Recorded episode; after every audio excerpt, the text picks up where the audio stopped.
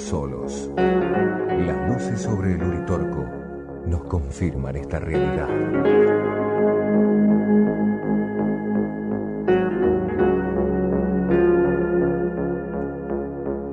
Es pueril creer que vendándose los ojos ante lo desconocido, se suprime lo desconocido.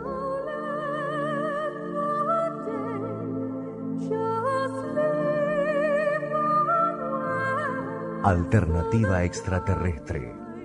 Desde esta realidad, propone un profundo y renovado debate.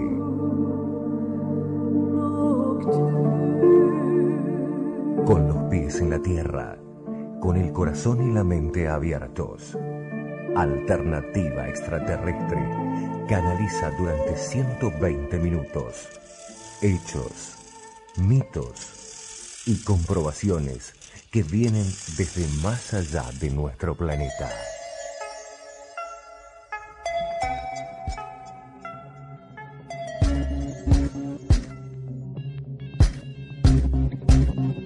Existen muchas visiones alternativas de la realidad que nos rodea. Visiones alternativas del pasado, del presente y del futuro de la humanidad. Desde Capilla del Monte, capital nacional de los ovnis de la República Argentina, a los pies del mítico Cerro del Uritorco, el Centro de Informes OVNI les propone la alternativa extraterrestre.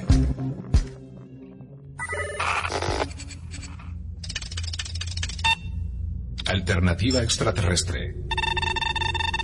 Presenta y dirige Luzmari López. Redacción de noticias Mario Goros Terrazú. Con la colaboración de Daniel Alessandro, Javier Rojas y Matías Molasi. Alternativa extraterrestre es una idea original de Jorge Alberto Suárez.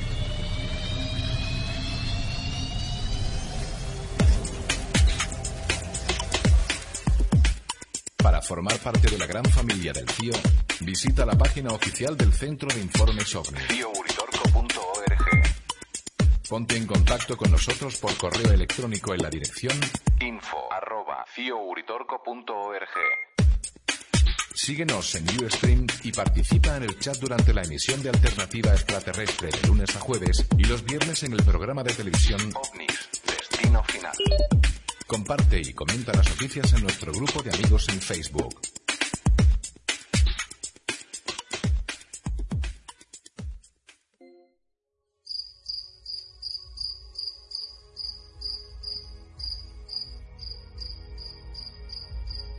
Cuando el hombre mira las estrellas, estas le devuelven la mirada.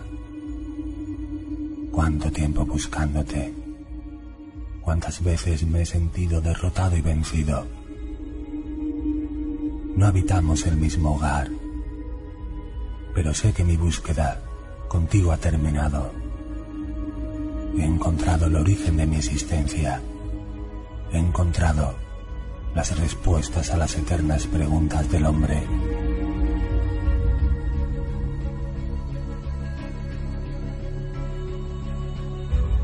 ¿Por qué este mundo fue creado? ¿Por qué nos encontramos en él? Una gran escuela cubierta por un manto de estrellas, donde hoy he recuperado la libertad que tenía olvidada, donde hoy siento la anarquía del ser fluyendo por mi interior. Y todo gracias a haber conocido otros mundos, por los que fácilmente he alcanzado a entender que como es arriba, así es abajo.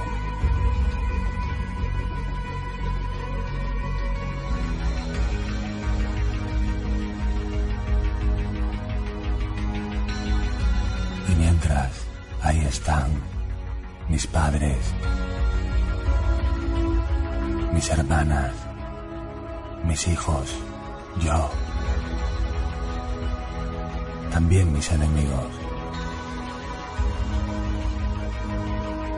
Al conocer el origen, se descubren los rostros y todas las máscaras caen.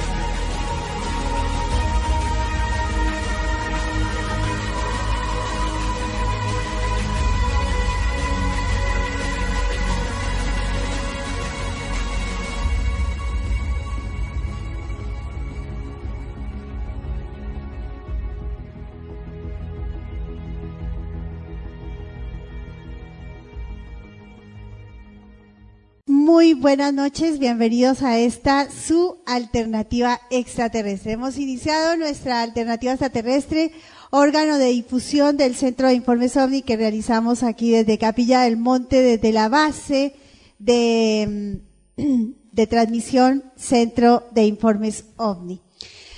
Bien, eh, quiero saludar a los amigos de Río Ceballos, esta zona de, de la, del Valle de Punilla. La semana pasada estuvieron con algunos incendios, eh, días atrás. Nos comentó nuestra amiga, amiga, amiga, eh, pintora Cristina Donaer, que vive allí. Y bueno, la verdad que cayó una llovizna caída del cielo y hizo menguar un poco el tema de estos incendios. Allí acompañando estas Situaciones que no dejan de ser, obviamente, para tomar recaudos, ¿no? Ante semejantes situaciones como la de los incendios por estas zonas.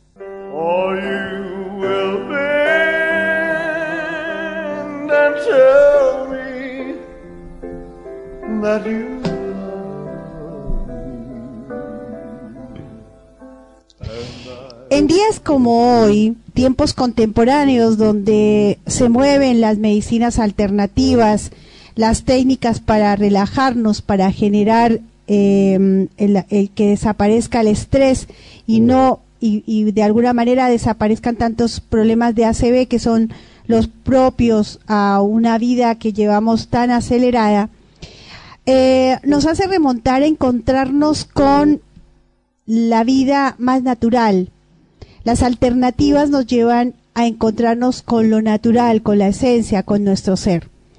Y nos hemos encontrado en nuestra biblioteca con un libro que se llama Aforismos para una vida sana. Es un cursillo, de orientación higienista y bioculturista.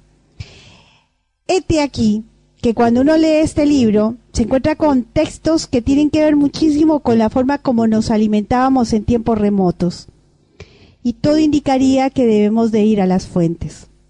Por ejemplo, leo este que mm, vale al, hecho, a, la referencia que estamos haciendo.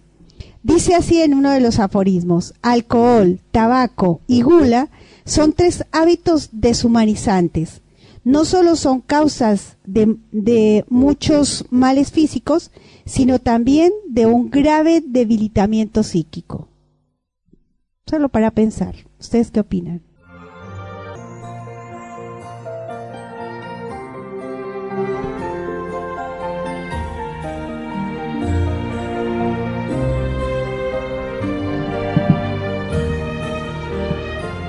Es lindo ver gente conocida, gente que no conoces, en este chat. Lorena nos dice con respecto a lo leído anteriormente, sí, totalmente, cuesta hacer comprender que no es un tema que se debe tomar en broma. Claro que sí, Lorena.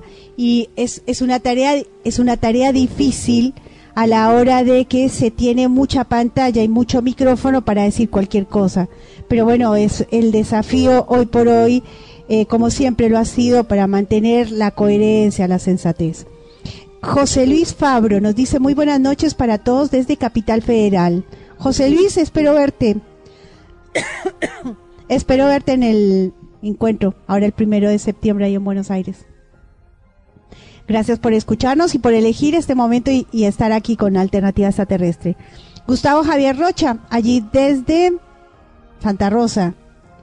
Eh, ya me vas a recordar el nombre exacto. Muy buenas noches, Luz, nos dice Gustavo Rocha, que también hace parte de este grupo de gente que nos, que nos conocemos. Sé que vas a estar en noviembre 3 y 4 en nuestra reunión aquí que vamos a hacer. Eh, el tema ya está definido, mundo subterráneo. Hoy vamos a hablar de eso esta noche. Gracias, Gustavo, por escucharnos. Eh, Marcela Mónaco nos dice, a ver, vamos a bajarle aquí a la música. Marcela Mónaco nos dice, saludos desde Buenos Aires, de Marcela y Sergio. Hermoso programa. Uy, gracias, Marcela y espero que nos, nos encontremos en el encuentro ahora en Buenos Aires. Muchos nos dijeron, Luz, qué bueno que vengas a Buenos Aires, que vengas a Buenos Aires. Bueno, ahí vamos. Marcela, anótese. Necesitamos gente para llenar esa sala. Silvia Martínez, hola Luz. Ay, Silvita, la mamacita del, del CIO. Silvia Martínez, hola Luz, saludos de los cuatro besos de Julieta y Nahuel. Hace parte de esta banda de aerolíneas argentinas, nuestro saludo para todos ellos en voz de Silvia y a esos dos babies, Julieta y Nahuel. Eh, Carlos Pereira dice saludos desde Uruguay. Gracias, Carlos. Un gustazo por tenerte aquí en este espacio. Y Walter Vergara. Uy, Walter Vergara, un gustazo. Hola Luz, desde Calamuchita, aquí atrásito nada más. Tuvimos gente hoy visitando el CIO de esa zona detrás de las sierras. Gracias, gracias por elegir y estar aquí en esta alternativa extraterrestre.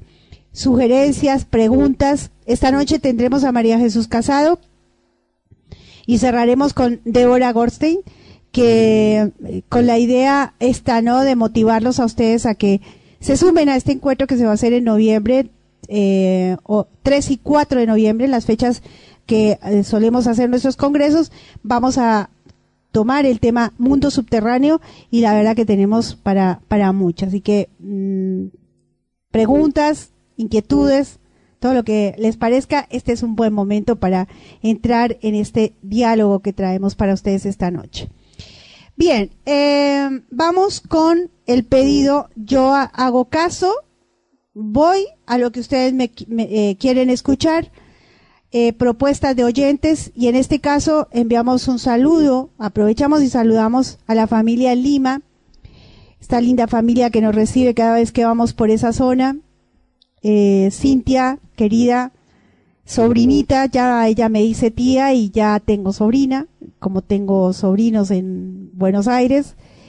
Y me dice, y me dice César Márquez, qué bueno Luz que transmitieras las conferencias que se han presentado en estos congresos, son voces, son, y realmente vale la pena que los tengamos aquí en Alternativas a Terrestre porque vienen más y nuevas, pero que no se escapan a estas voces y a estos conceptos tan atemporales, digo, con el permiso de estas voces que seguramente han de seguir trascendiendo. Ustedes son los únicos que han de saber cómo ubicar esta documentación que vamos trasladando en alternativa extraterrestre. Esta noche, ya mismo, para que no perdamos tiempo en esto de traerles a ustedes material, información, van a escuchar a Jorge Anfruns Dumont, uno de nuestros preferidos. Tanto que se vivió con este buen hombre, investigador. Dicen que caminaba a las calles de Santiago vendiendo sus libros. Dicen que le costó entrar en la temática ovni, le costó su familia. ¿Qué, qué, qué cosas, no? Que trae este, este tema. Este tema es más que un objeto volador no identificado. Es más que un extraterrestre que te venga a traer un mensaje. Es mucho más que eso.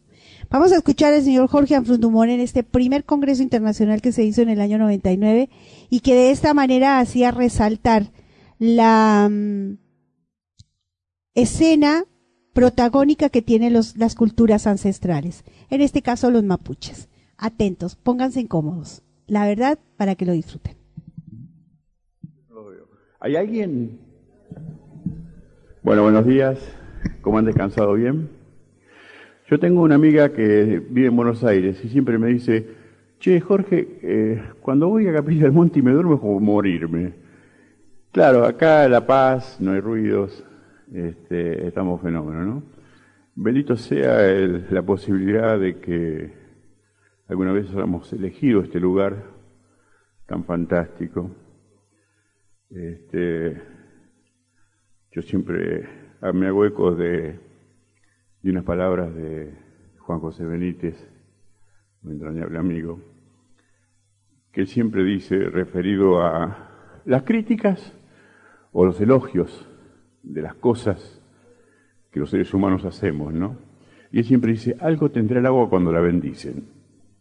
Y es cierto, algo tendrá este pueblo que tantas cosas tan misteriosas, tan apasionantes ocurren y será quizás, y sin duda digo, que algo lo ha bendecido desde algún lugar, alguien lo habrá bendecido desde algún lugar.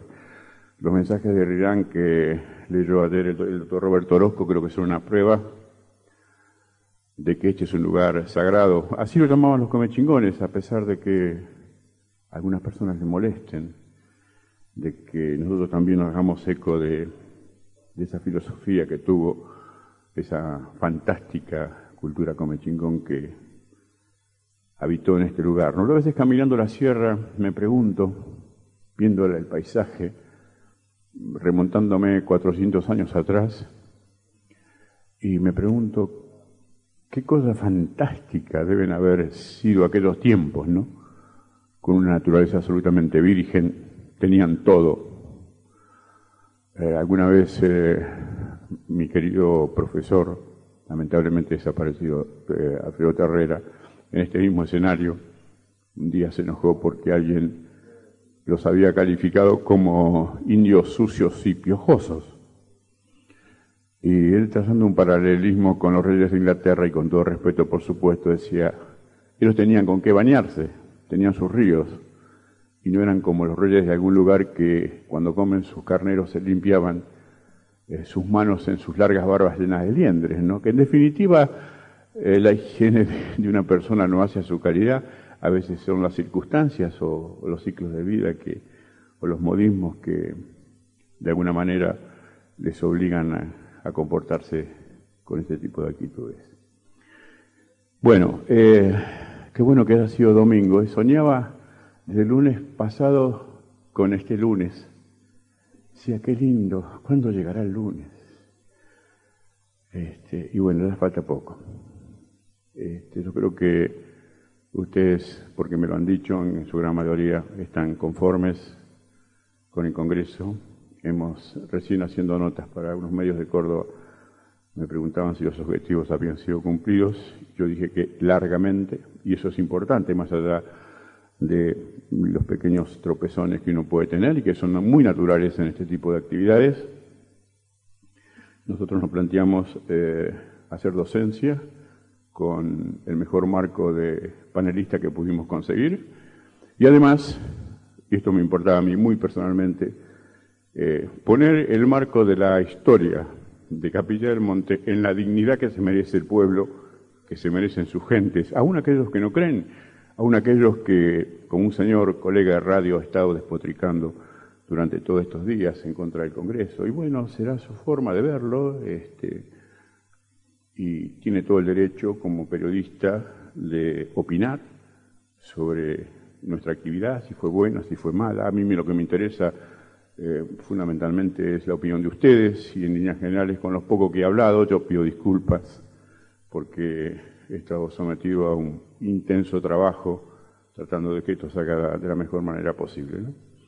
Pero bueno, estamos ya promediando eh, pero quiero repetir un pequeño video que puse el día jueves, porque sé cómo se, a veces se montan estos, estos congresos y muchas veces con cierta dosis de deshonestidad se nombra y se anuncia a personas que tienen un gran atractivo y luego esas personas no aparecen. Este, pero, y a nosotros nos ocurrió. Nos ocurrió porque nosotros desde el comienzo siempre tuvimos en, principio la eh, aceptación no han estado en nuestro Congreso de, que hoy termina. ¿Mm? ¿Estamos preparados? ¿El equipo está prendido? Bueno, y después entonces encontramos a la presencia de un entrañable amigo, Jorge Anfrundumón, con quien nos abrazamos la primera vez en un congreso de Río Cuarto el año pasado. Estuvo en nuestro ciclo de conferencias de verano y bueno, y hoy con la gentileza de siempre y con esa calidad humana que tiene Jorge, seguramente le va a dar este, una conferencia como ustedes se merecen. Vamos al video y luego, sin este, eh, solución de continuidad, vamos a, presentarlo a Jorge para que dialogue con ustedes.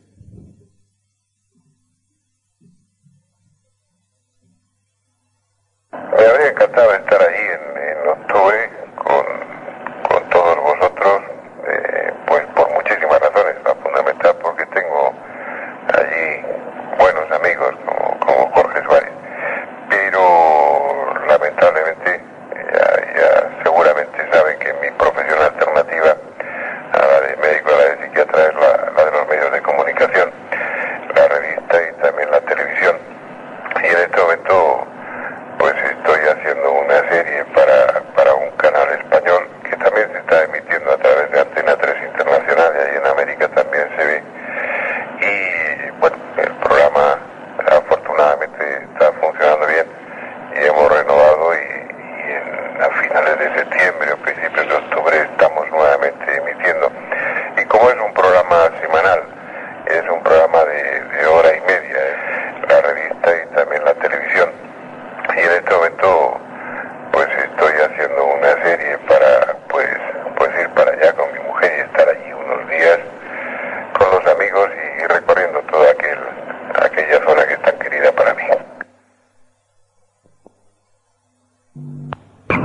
chileno Jorge Anfrundo Monge.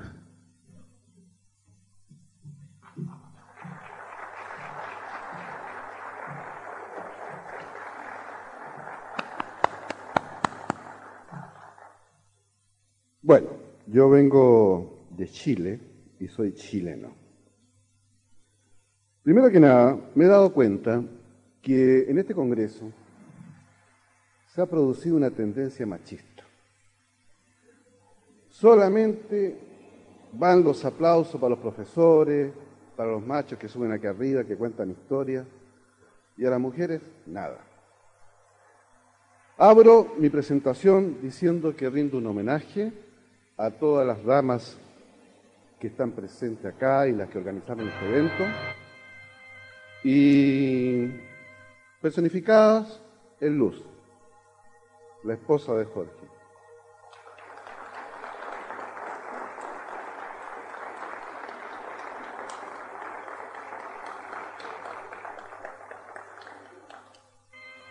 Y, y seguimos. El caso que voy a presentar hoy día es el caso emblemático de Chile. Ah, Luz, que venga, por favor.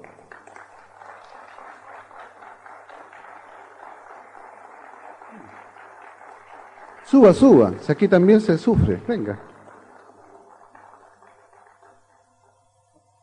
Apúrate. Porque va a aparecer el chacal de la trompeta y me va a echar. Tomen la hora, yo partí 20 para las 11. 20 para las 12 me voy. Por acá. Luz, eh, esta pequeña nomita, como le digo yo, ha llevado en sus espaldas la organización de este evento, atendiendo teléfonos, despachando pasajes, y encima de todo, de todo eso tiene que hacer comida, atender al gordo, es mucho. Así que repitámosle el aplauso. Ay, por favor. No tenía por qué hacerlo. Pues, Decía que a mí me ha tocado representar a Chile en donde voy, el famoso caso Valdés, que es el caso emblema de nuestro país, que ocurrió el 25 de abril eh, de 1977 en Pampa, Yuscuma, a 5 kilómetros de la localidad de Putre y más o menos 150 kilómetros de Arica que corresponde a la primera región de mi país. Encontramos allá eh, una cultura diferente. Los chilenos están en Arica y arriba, subiendo por la cordillera, el Valle de Azapa, nos vamos encontrando con los Aymara. Los Aymara son personas muy respetables, los nativos de Aymara son personas que saben mucho. Y me he encontrado innumerables cosas que no aparecen en ningún libro. Entre ellas, sorpresa para mí, de que en todos los lugares que ellos tenían como lugares sagrados, más tarde, por la transculturización que hubo, se levantaron iglesias. Pero los aymaras son muy pillines, ¿no? Porque me contaron también que ellos entran a la iglesia y hacen sus propios ritos. Lo hacen en aymara. Entonces adelante está el curita diciendo cosas y los atrás los aymaras haciendo otras cosas. Y uno de ellos, con mucho orgullo, se enfrentó un día a mí, después de que conversamos largo tiempo. Me dijo, mire señor, nosotros resistimos a los quechos. Más tarde resistimos a los señores conquistadores. Y ahora, aunque usted no lo crea, los estamos resistiendo a ustedes los chilenos. ¿Y sabe por qué? Una razón muy simple. No tiene nada que ver con ciencia. Ustedes no son incapaces de vivir a 4.000 metros de altura. Nosotros somos capaces. Y cuando más televisión nos traigan, y cuando más diarios en castellano nos escriban, más hablaremos en Aymara y menos veremos televisión. Y me fui de espalda porque Aparte de eso, todo lo que yo llevaba, mi encuesta, la parte científica, para investigar casos ovni, ellos ya lo tienen resuelto. Simplemente, aunque ustedes no lo crean, ellos hacen con lana de llama unos cuadrados con símbolos que solamente los aymaras entienden. Y lo colocan en las entradas de algunos valles. Otros valles no están cubiertos con estos cuadrados de lana. Y hay colores verdes, rojo, amarillos, generalmente son figuras cuadrangulares que ustedes pueden encontrar en los chamantos, pero tienen siempre un aditivo. Y yo un día pasando por esos lugares le pregunté a Benito, mi amigo Aymara, que qué pasaba con eso. Y se quedó callado. Porque los aymaras tienen un tiempo diferente al nuestro. Viven en otra dimensión. Para ellos el reloj tiene dos punteros y dos horas. La primera hora es antes de que salga el sol y la segunda hora es después de que salga el sol. Y un día me invitó este Benito, me dijo, Jorge, quiero que vaya a esa loma. Entonces yo le pregunté, acelerado como Santiaguina, ¿a qué hora nos juntamos? Entonces me dijo, después de que salga el sol. Y allá no hay, en el altiplano no hay locomoción, no hay remis, no hay taxi, solamente hay tránsito de camión. Entonces hice un autostop con un camión, me llevó, me senté, y ahí se produjo toda la crisis existencial que le puede pasar a un investigador y comienza a cuestionarse, ¿qué diablos hago acá solo en el altiplano esperando a venir? Y miraba el reloj en mi tiempo hasta que cuando se comenzó a colocar el sol, sentí que comenzaban a caer piedras. Y como todo humano me asusté. Y me di cuenta que atrás de mí estaba Benito con un amigo así. ¿No le dije que iba a venir? Y ahí uno entiende por qué ellos saben tantas cosas que nosotros desconocemos. Esos cuadrados que ellos colocan en algunos valles es la señalética para anunciarle a los pastores que por ahí pasan algunas luces. Las luces nocturnas que nosotros reconocemos como los ovnis, objetos voladores no identificados, ver vehículo extraterrestre dirigido, en Chile los ciúticos dicen fenómeno aéreo anómalo. Y yo digo naves desconocidas hasta hoy día. Quizás mañana cuando nos vayamos a casa, prendemos el televisor, van a dejar de ser desconocidas. Tomen eso en cuenta porque es muy importante, ya que mi visión sobre el fenómeno ovni está enfrentada a la realidad de mi país, pero ya no miro más arriba del norte de Panamá, y tal como lo dije en Río Cuarto, en el primer Congreso Internacional, allá el 17 de noviembre del año pasado, es hora, amigo, de que nosotros los latinoamericanos, los sudamericanos, tengamos un propio referente OVNI para poder contrastarlo con los amigos que vienen de Europa y para poder contrastarlo también con los amigos que viven en Estados Unidos. Pero ya no más OVNI Pepsi, no más OVNI Coca-Cola, esa etapa tiene que terminar. Y eso pasa por el filtro cultural de las personas que hoy día están a las 11 de la mañana acá. Por favor, internalícenlo. Nosotros tenemos una tradición muy importante. No en vano, el Neguechem de los mapuches, hombre de la tierra, Mapu, tierra, che, hombre. La tradición de ellos hablan de un dios que se llama Neguechem, que viene del cosmos. No en vano ellos separaron este universo en dos tramos, el Huele Mapú y el Nagmapú, la patria de arriba y las dimensiones. Y aquí comienzo. Existe una leyenda en mi país de la laguna Kelen Kelen y habla de una princesa que vivía en esa laguna que en las noches salía montada en una garza metálica y iba a recorrer el entorno. Y una, y una pasada que hizo por el entorno se llevó a un mozo mapuche. Y este mozo mapuche la acompañó a su isla, tuvo un encuentro cercano del quinto tipo con la princesa,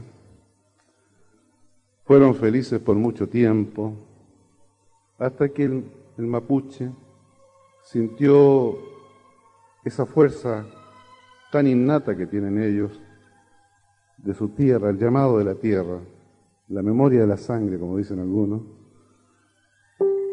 y le pidió que lo volviera a su terreno. La princesa lo subió arriba de esa garza metálica y lo volvió a donde estaba, a su terreno, para que se encontrara con sus familiares. Pero antes de despedirse, en forma muy romántica, le dijo que, por favor, a nadie le contara dónde había estado. Y este mapuche, lo primero que se dio cuenta cuando llegó a su tierra es que habían transcurrido más o menos cuatro años. Pero para él, toda esta experiencia había sido vivida en una semana. De esta forma, en esta simple leyenda mapuche, está establecida la observación sobre la dilatación del tiempo, en la cual apuntó algún día Albert Einstein en su teoría de la relatividad. Entonces, cuando los mapuches a mí me enseñan, conviviendo con ellos por dos semanas en el lago Budi, que queda hacia el lado Pacífico, que ellos ya saben el nombre de los ovnis y se llaman anchimalenes, espíritus protectores, y más arriba en la montaña se llaman cherrufes, se da la casualidad, al igual que los aymara, que ellos tienen el problema resuelto. Y quizás en un proverbio simple lo dicen todo. El proverbio del mapuche dice, sábete, hijo mío, que existen tres tipos de hombres en este lugar. Los chilenos, que no saben nada, los extranjeros, que saben un poquito, y los mapuches, que lo sabemos todo. Y eso hay que aceptarlo. La exposición que voy a hacer inicialmente, después de esta introducción, basada en los nativos de mi país y también nativos de vuestro país, parte con este caso de Armando Valdés Garrido. Creo que haber sido, y no lo digo ni con orgullo ni con vanidad porque por eso no dan premios, y tampoco dan premios Nobel. El primer chileno que diez días antes de aparecer en televisión tuvo la noticia de que Valdés estaba en Santiago después de haber estado oculto durante 22 años. Por una casualidad del destino, el periodista que se hizo a cargo de la investigación del cabo Valdés y de presentarlo, sacarlo del asunto militar y llevarlo a la vida pública, resultó ser un amigo mío. Y me anunció Valdés va a venir. Y el día 10 de junio, estando en mi casa, me dijo, mañana vas a conocer al cabo Valdés. Y la verdad que cuando me lo dijo, yo pensé que me estaban tomando el pelo. Porque lo había buscado por todo Chile. Había recorrido 4.000 kilómetros. Y no volando en aviones ni tampoco en una limusina. En micro, en tren, en bus, en todas partes. Y resulta que lo que yo andaba buscando, un amigo me lo llevó a la casa, la noticia. 24 horas después, estando con Eugenia, que me acompaña hoy día, en una estación del metro, apareció Cabo Valdés, un chiquitito, petizo, como dicen acá, muy parado, tiene un sargento internalizado, pero de una manera. Me dio la mano. Y yo le conté que, primero que nada, le pedía disculpas, porque había estado hablando durante 10 años de él y no lo conocía. Y se rió. Me dijo, después va a hablar más, cuando me conozca. Bueno, estuvimos con el cabo Valdés por compromiso, periodista, respetando el plano profesional y la exclusiva que él maneja. Eh, no pude tomar fotografías. Y tampoco le pudo hacer una entrevista de su experiencia ovni porque él la va a publicar en un libro, de manera tal que si él me lo cuenta a mí, y yo vengo y lo cuento en una conferencia, el libro de Valdés no va a tener ninguna resonancia. Además que el hombre cuando se retira a un sistema fiscal y pasa a un sistema particular va a tener que comenzar una nueva vida. Entonces yo hago caso de ese respeto, pero sí a través de pequeñas claves, que son las preguntas típicas que manejamos todos los investigadores, logré extractar una conclusión que hoy día la voy a entregar al final, cuando presentemos el trabajo que realicé. No quiero ilusionarlos, no traigo gran cosa en términos de efectos especiales, pero traigo una verdad que a lo mejor le va a servir a ustedes más adelante. Si las personas que están a cargo del vídeo o video me ayudan, partimos con todo esto. Espero que la lámpara de Ladino nos apague. Yo también traigo mi presentación.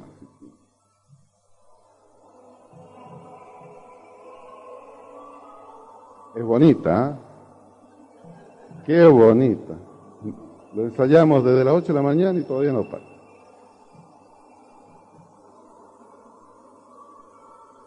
No, ya por ahí viene, así la están limpiando. Bueno, la primera zona de mi país, comienzo a entregar algunos detalles básicos, tiene muchos chilenos, muchos bolivianos, muchos peruanos, y también en verano van muchos argentinos. No voy a dar los nombres porque se me va a dar un quilombo después que no.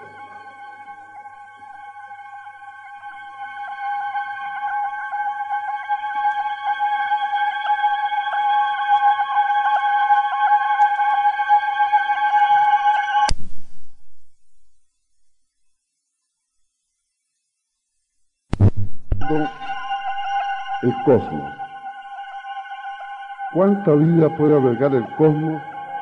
Un día le pregunté al Dalai Lama en una entrevista privada, me dijo, hay 800.000 planetas iguales que la Tierra, inserto en 800.000 galaxias iguales que la Tierra, que la que habita la Tierra o que ocupa la Tierra, en 800.000 universos.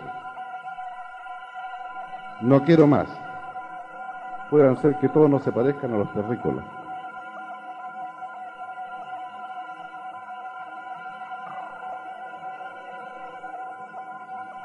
Todo esto es mentira, es pura computación.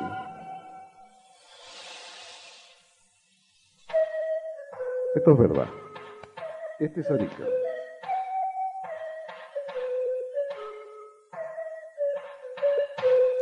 Aquí tenemos el volcán Payachata. Acuérdense de estos volcanes porque tienen mucha importancia.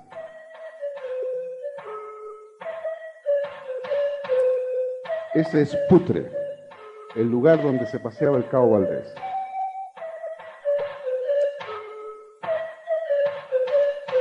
Los lugares sagrados de los aymaras.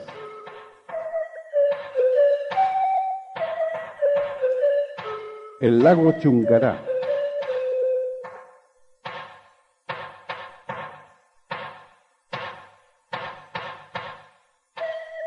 Parinacota.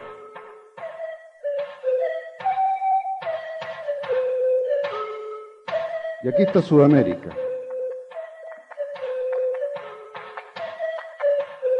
Y esa franja de tierra es Chile. Siempre está moviéndose porque hay temblores allá. Se me salió medio movido la foto. Y aquí vamos al mapa de la primera región del país. Lugar que tiene la friolera de 58.073 kilómetros cuadrados Habitaba en el año 1970 212 mil personas. El clima es templado. Está sobre los 4.000 metros de altura. Los volcanes más importantes son el Tacora, el Payachata, el Guayitiri e Isluga. Y sus valles están compuestos por pastos duros, árboles, yaretas y queñoas. Y ahí está Putre, un lugar tan insignificante que curiosamente la toponimia de los aymaras lo indica como lugar de aguas. Y ahí están algunas geolifos gigantes que las culturas anteriores a las aymará dejaron estampadas para indicar dónde vendían la carne y el pescado. Eran símbolos que ellos utilizaban. También hay gigantes, ¿eh? pero los gigantes no hay tiempo para hablar.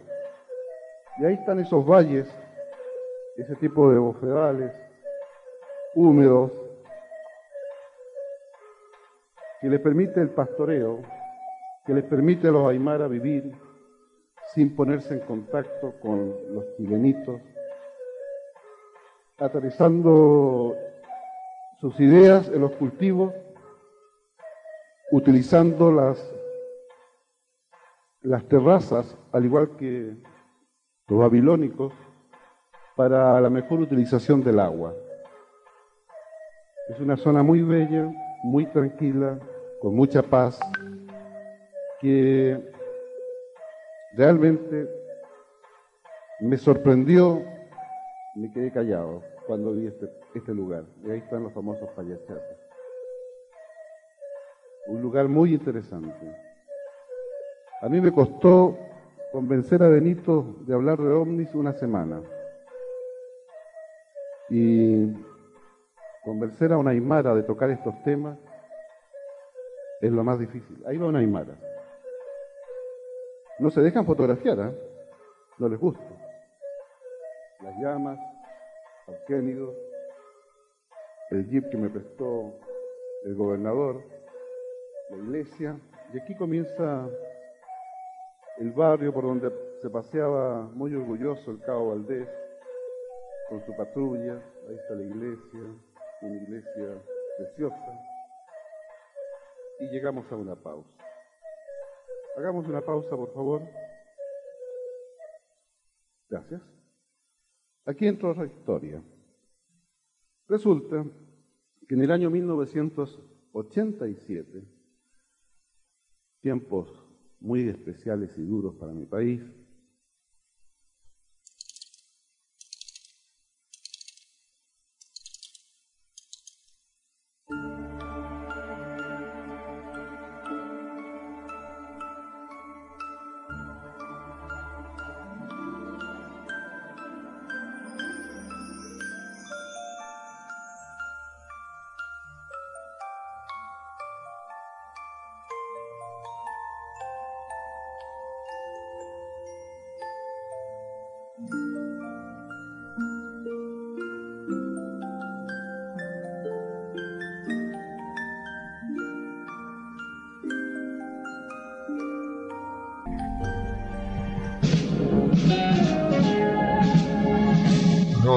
solos. Las luces sobre el unitorco lo confirman. Es pueril pensar que vendándose los ojos ante lo desconocido, se suprimirá lo desconocido.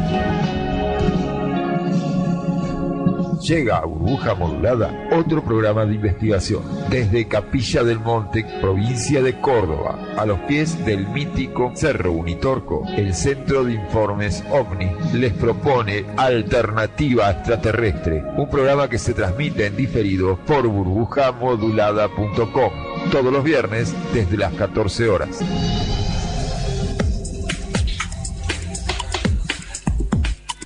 formar parte de la gran familia del CIO, visita la página oficial del Centro de Informes OVNI. Ponte en contacto con nosotros por correo electrónico en la dirección info arroba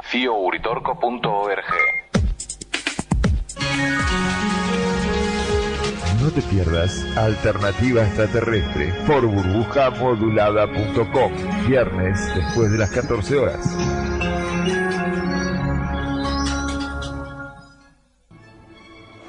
Para formar parte de la gran familia del CIO, visita la página oficial del Centro de Informes OVNI. CIOUritorco.org Ponte en contacto con nosotros por correo electrónico en la dirección info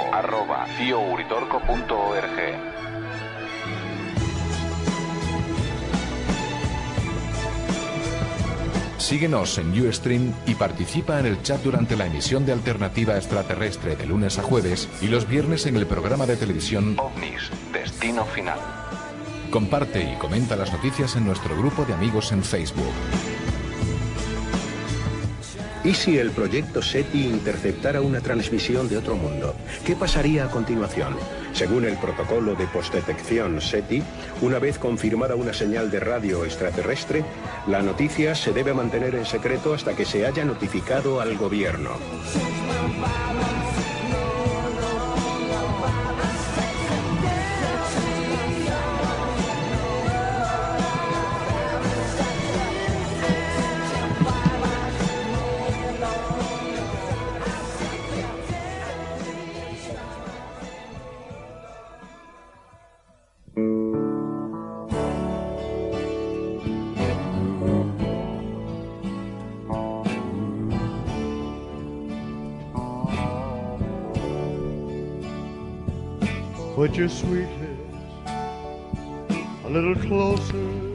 Bien, y si de actividades se trata, los esperamos el primero de septiembre, este próximo viernes, ya esta semana. En Buenos Aires estaremos, ya estamos casi listos para embalando maletas para irnos a Buenos Aires y participar para, no, no es participar, estamos convocando a nosotros para que nos acompañen en este encuentro. Allí daremos una conferencia al estilo muy contemporáneo donde hay preguntas y respuestas. La, la, idea es que haya una gran participación del público y podamos presentar lo que el tiempo nos permita acerca de la huella del pajarillo, los ovnis, realidad o ficción.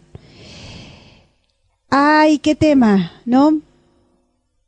Eh, las aguas se van dividiendo y no tenemos por qué, por lo menos nosotros no nos queremos ubicar en ninguna de las dos. Eh, en esas divisiones que a veces hacemos eh, sin necesidad, porque los hechos hablan por sí solos. Son entidades interdimensionales.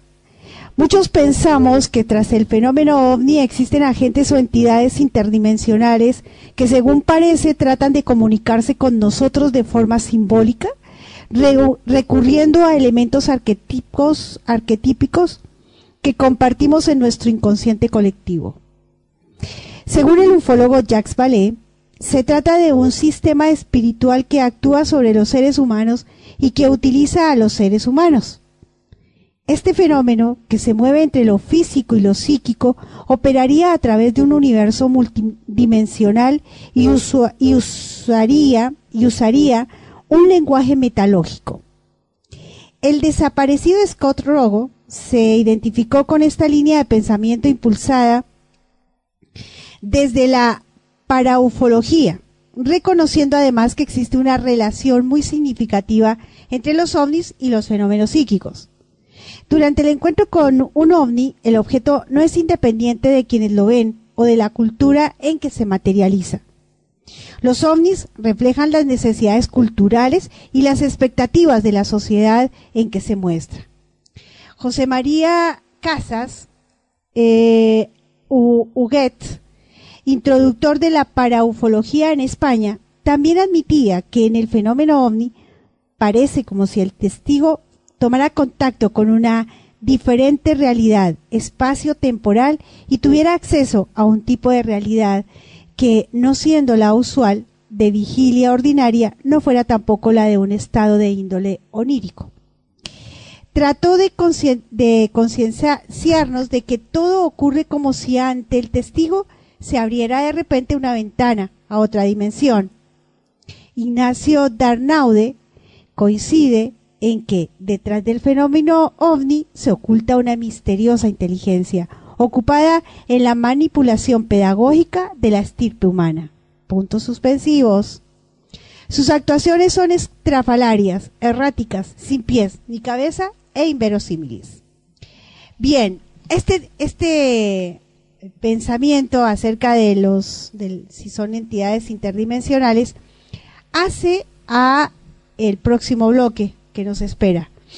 Eh, María Jesús Casado en este domingo pasado nos hablaba de las de los espíritus que relación había con los extraterrestres. Y en esto debo decir que estamos tocando lugares muy finos de nuestra psicología, aquella que nos ha vendido la estructura. Por ello, entendemos que es urgente saber leer lo que realmente estamos eh, educándonos y más en este tema que nos toca a nuestra psiquis, a ese mundo que no conocemos. Cuando lo empezamos a conocer nos damos cuenta que es, que es fantástico, que es fascinante y que realmente nos han educado eh, para atrás, no para adelante. Bien, de eso eh, vamos a conversar unos minutos con la señora María Jesús Casado. Vamos a invitarla a que se conecte luego. En espera de la conexión con ella, eh, así, ah, tenemos algunos datos más eh, que quiero compartir con ustedes en esta noche.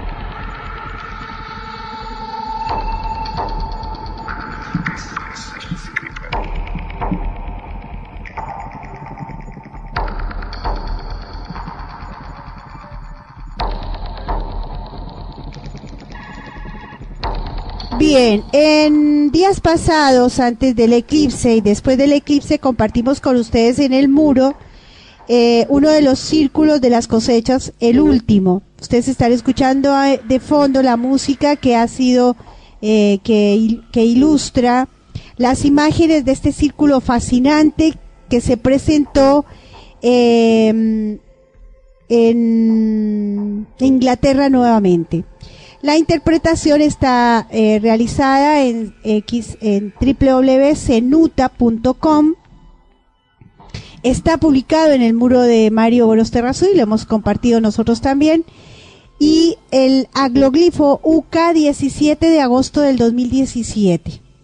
Causalmente, parte de ese, de ese dibujo nos eh, nos invita a leer el eclipse que se vivió, es decir, nos anticiparon el eclipse del 21 de septiembre, de agosto. Eh, remarca los eh, círculos, la silueta y los símbolos del texto a los que hay unos signos, eh, está dibujado en este informe. hay símbolos que parece que tienen que ver con líneas de texto eh, exactos.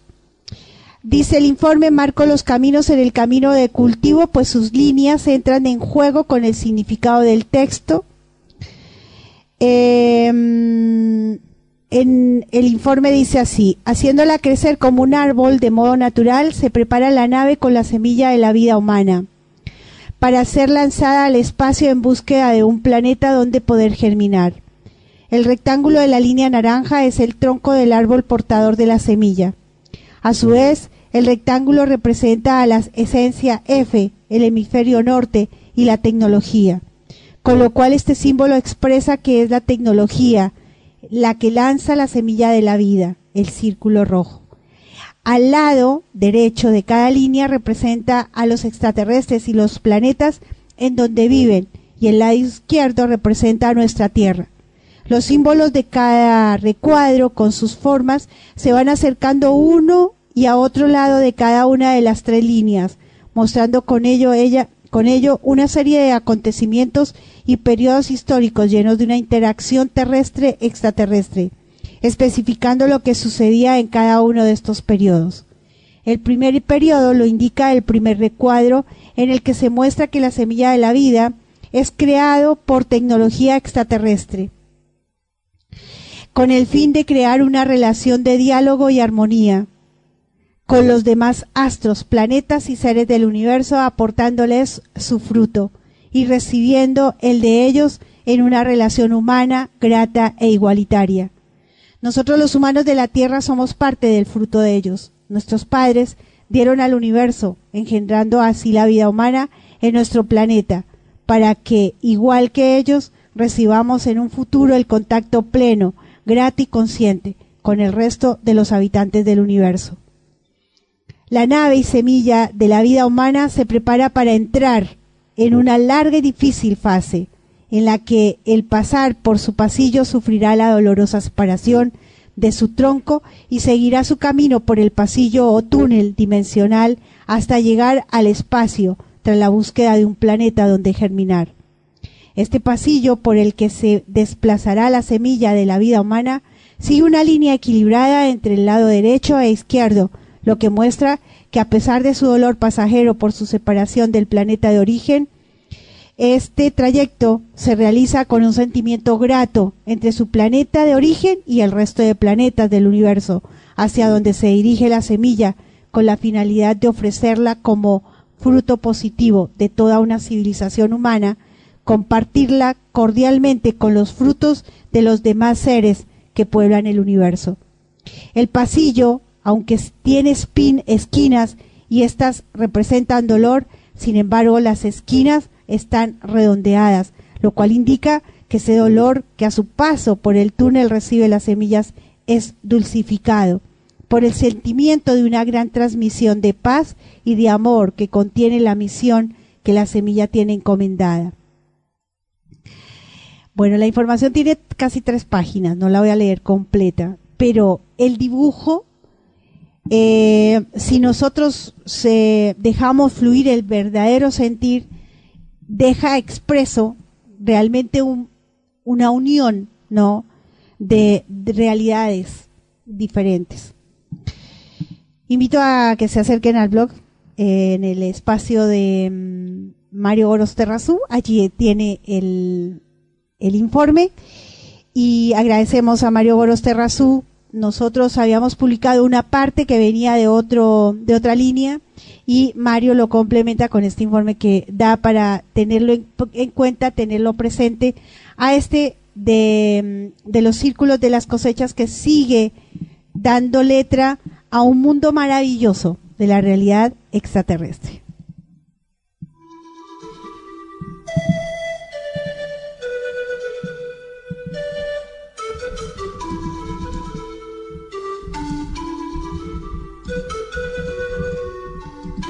Tras la huella de los dioses. Infórmate del nuevo proyecto audiovisual y criptoturístico del Centro de Informes OVNI y la Fundación Jorge Alberto Suárez, para la cultura y el turismo. Tras la huella de los dioses. Entra en georitorco.org o busca en Facebook la página Proyecto Cripto Turístico, Tras la huella de los dioses. Emprende con nosotros un viaje hacia el pasado y el presente de los pueblos originarios, porque dentro de poco marchamos tras la huella de los dioses es la huella de los dioses del pasado, la historia perdida que los años ha enterrado. No estamos solos, hay evidencia en la tierra, alguien nos ha visitado dejando un legado.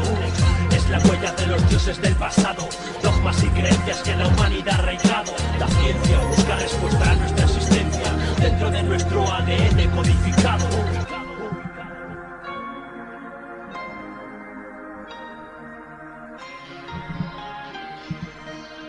Todo gran viaje comienza con un primer paso. Tras la huella de los dioses. Atrévete.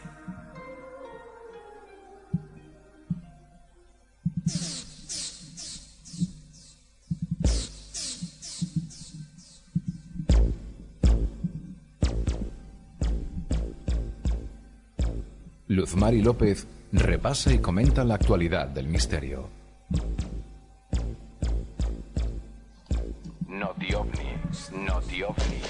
Tradiciones ancestrales. Ovnilogía. Terapias alternativas. Exopolítica.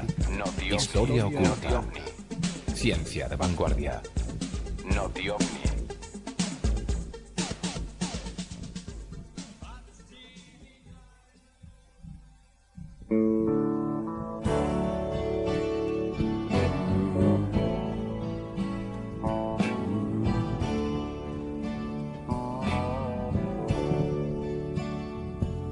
Put your sweet lips a little closer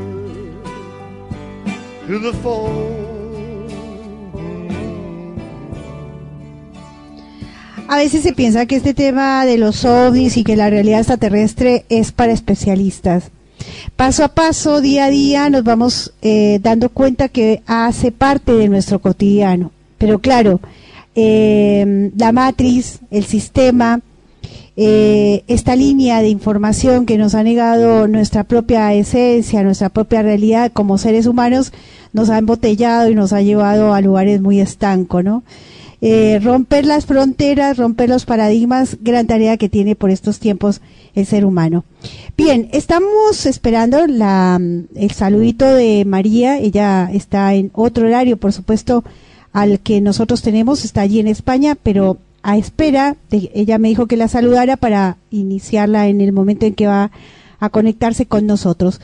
En espera de su respuesta, eh, quiero eh, quiero compartirles unas mm, algunas notas que se han aparecido en estas semanas eh, desde mm, las alertas de Google en el que nosotros recibimos material de mm, eh, titular de OVNI, por ejemplo, foto de OVNI es censurada por Google Maps y genera sospechas en las redes.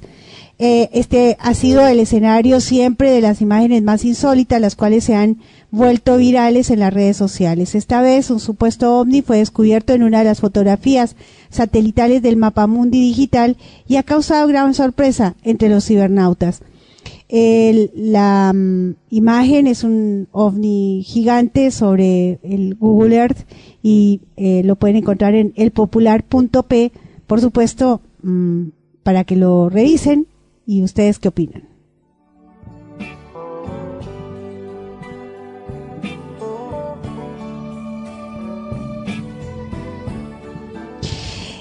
También en Sputnik, eh, Sputnik News nos dice un ovni en una transmisión de Fox News. Un video de un supuesto ovni volando adelante del Capitolio de los Estados Unidos durante una transmisión en vivo del canal Fox News ha causado polémica en las redes sociales.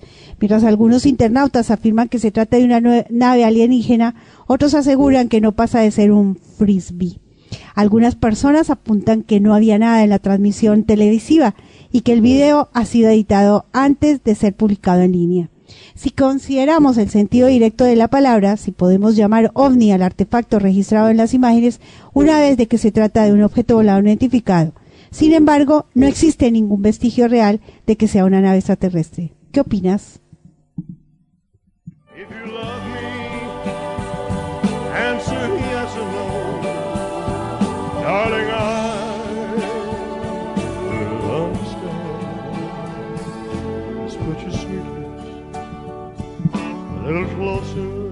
Y nuestros amigos del chat comentan, saluditos desde Rosario, eh, Lorena Gisela nos dice, lo más relevante de la temática OVNI es la mirada del que no cree o piensa que uno está atravesando algún problema psiquiátrico. Es raro el efecto de que causa y por qué tanto prejuicio en particular con esto. Creo que ni los fenómenos paranormales causan tantas controversias como la temática ovni. Esta es así Lorena y creo que en esto es donde nos tenemos que detener. No solamente los que eh, somos investigadores o los que estamos especializados en esta temática desde hace bastantes tiempos, sino también aquellos que entran en la temática. Y es que no podemos hacer juicios a priori. Como decía hace unos instantes, la temática ovni rosa ya eh, para los estudiosos, ya rosa eh, conceptos de la física cuántica y ya rosa los conceptos de lo paranormal. Temas que, como lo hablábamos con María Jesús Casado la semana pasada, los espíritus ya están entrando en escena en esto de los temas ovni. ¿Por qué? Porque ovni en realidad es un objeto volador no identificado y es una sigla que aparece allí por los años 20, en los años 900, en el inicio de los años 900, para, para mitificar y para desvirtuar la realidad que nos toca a nosotros eh, en todos los sentidos. Estas realidades, entidades que están cerca nuestro y que no vemos, como aquellas que están allí en el espacio y que por supuesto tienen sus comportamientos propios y que están ajenos a nuestras lógicas. Gracias Lorena por tu comentario. Gilda Viviano nos dice, piens, eh, saludos desde Chile, Ecogranja Oma de Olmué. Ay, qué lindo. Te saludaba en el chat y me pareció oportuno saludarte desde aquí también. Debe ser un lindo proyecto. Gracias Gilda por acompañarnos y comparte con nuestro chat de qué se trata este, esta ecogranja. Acá tenemos una en Capilla del Monte que me encanta. Yo a deciré, la admiro. Eh, tiene una eco huerta y la verdad que es una maravilla saber que podemos construir nuestra propia huerta y nuestra, nuestra propia alimentación con alimentos orgánicos. Andrés Tudela, a punto de acostarme, pero con tiempo para mandar un saludo a Luz y a toda la familia del CIO. Tres besos desde Sevilla, España. Y devueltos, así como hemos recibido esos, esos besitos. Gracias, Andresito. Andrés, eh, junto con el señor Huerta, han hecho que nuestro programa esté vestido con esas voces españolas. Muchas gracias. Carolina Stranger también nos está acompañando junto con Nadia, su compañera Hola Luz y amigas acá firmes junto al CIO. Gracias Carolina y Nadia. Vamos a encontrarnos allí el día primero de septiembre en Buenos Aires. Vamos a irnos desplazando a diferentes ciudades, no solamente de Argentina, sino también de Colombia, con este, eh, esto de divulgación de la presencia extraterrestre. Nada más ni nada menos. Gracias Carolina. Y allí nos vemos, nos vamos a dar un abracito en Buenos Aires. Gustavo Javier nos habla de un encuentro que se va a hacer el 26 y 27 de septiembre. Ya nos hemos puesto en contacto con el señor Jean-Pierre Garnier Malet, autor de la teoría del desdoblamiento del espacio y del tiempo. Ustedes lo han escuchado acá en nuestro programa. Realmente es un tema fascinante, bien lo dices eh, Gustavito allí desde la, eh, Santa Rosa de la Pampa. Y bueno, vamos a tratar si encontramos la posibilidad de hacerle una nota y a ir a, su encuentro. Vamos a ver si se nos da. Gracias, Gustavo, por el dato. Hanna, amiga de Damián Pérez y cuatro personas más, nos dice hola a todos desde La Pampa, Argentina. Adrián Romero y Romerito aquí en, en, Capilla del Monte nos están escuchando en internet. Gracias también por seguirnos. Sé que se han unido, eh, voy a nombrar a Gloria Suancha, Sandrita, eh, también está José Luis allí desde Venezuela, Tamara también se, se ha sumado, Mona Bacu, eh, Andrea Fabiana, eh, hola guapa, abrazos desde Rosario, linda Andrea, gracias por saludarnos. ¿Y cuántos amigos más se están sumando a nuestro programa? Aunque no nos saluden, nuestro saludo también para, para aquellos que nos están acompañando. Bien, no nos aparece la amiga María Jesús Casado. Espero que no se nos haya quedado dormida. Mm, escuchemos este audio que tiene que ver con los ovnis. Estamos a punto de revelar los archivos secretos que el gobierno no quiere que conozcamos. Esto es... Alternativa extraterrestre. Archivos oficiales sobre ovnis. Revelando el secreto del planeta de la Tierra. El caso ocurrió eh, unos 5 o 6 minutos antes de la toma de tierra en Madrid y se inició de una manera jocosa, podríamos llamarla, al oír en la frecuencia que en ese momento estábamos en las proximidades de Madrid a un avión de Iberia que estaba precediéndonos en la toma y el cual comunicaba al control que tenía una visión o un objeto, como quiera llamarse, anormal a la vista la reacción natural nuestra a hacer el comentario de broma de que estaba viendo algo imaginariamente. Pocos segundos después, y ante la sorpresa nuestra, efectivamente, los dos tripulantes que íbamos en cabina de vuelo vimos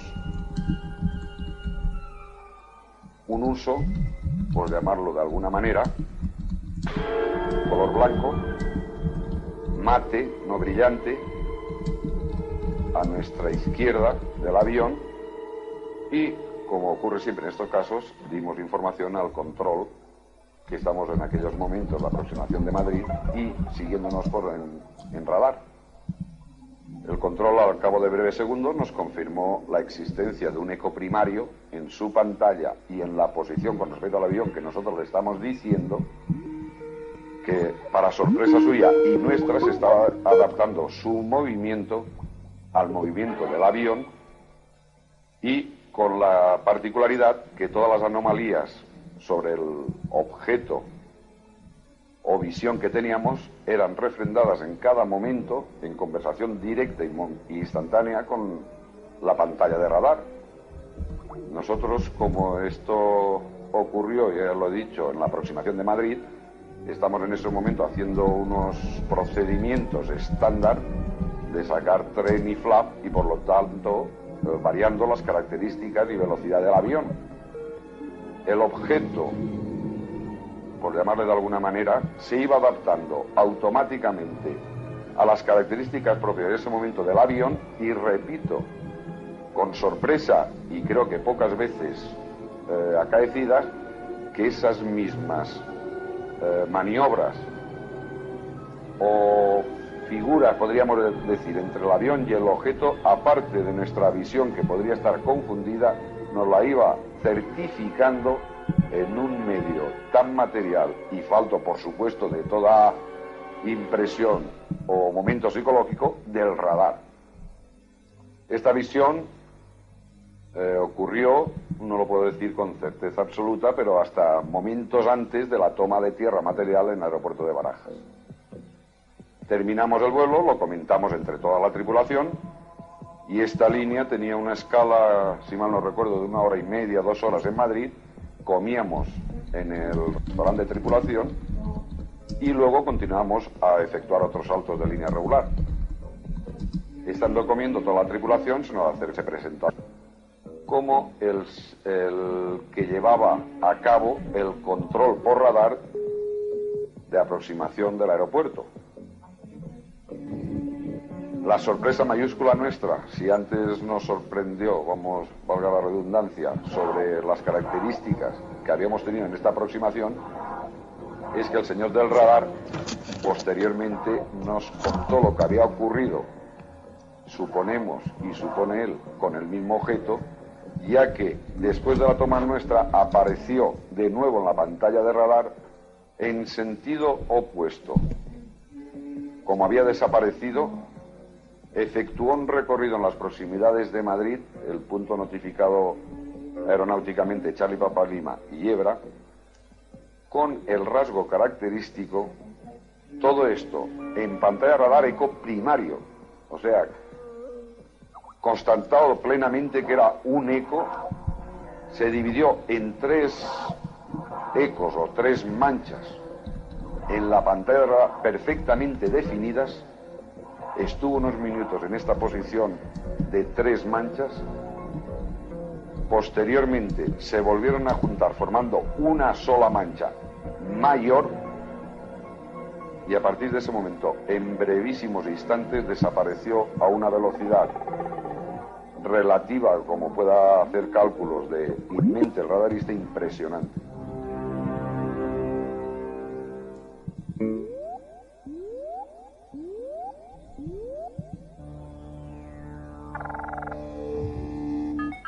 Alternativa Extraterrestre abre sus puertas a un diálogo constructivo entre los oyentes y destacados investigadores internacionales.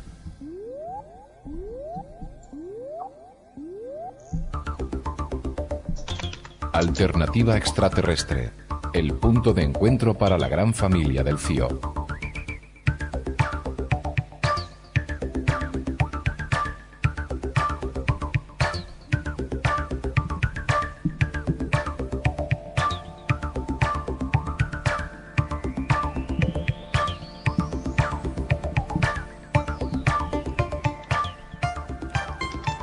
Bien, aquí estamos en esta alternativa extraterrestre. Sí, señor, habla Luz Mari López, la conductora de este programa Idea desde aquellos años, hace 31 años ya, en esta capilla del monte.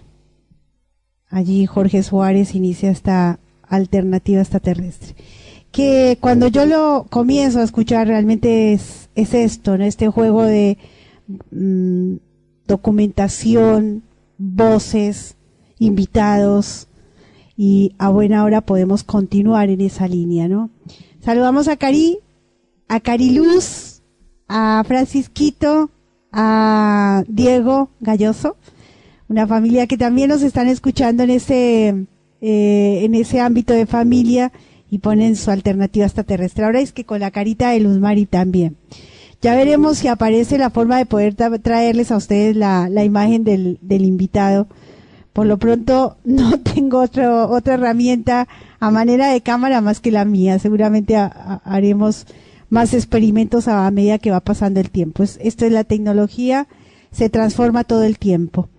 Bueno, ya tenemos en línea a, María Jesús Casado allí desde España, que realmente hace todo un, un gran aporte, no solamente con lo que nos viene a contar, sino también con el hecho de, de trasnocharse o de regalarnos estas horas allí en la madrugada de España. Muy buenas noches, María. Bienvenida a esta alternativa extraterrestre. Sabes que mucha gente de la FM Astral, de Capilla del Monte y amigos que nos escuchan en el, en el en vivo de Facebook y de Stream, esperan eh, tu voz. Muy buenas noches, María. Muy buenas noches, ¿qué tal se me oye?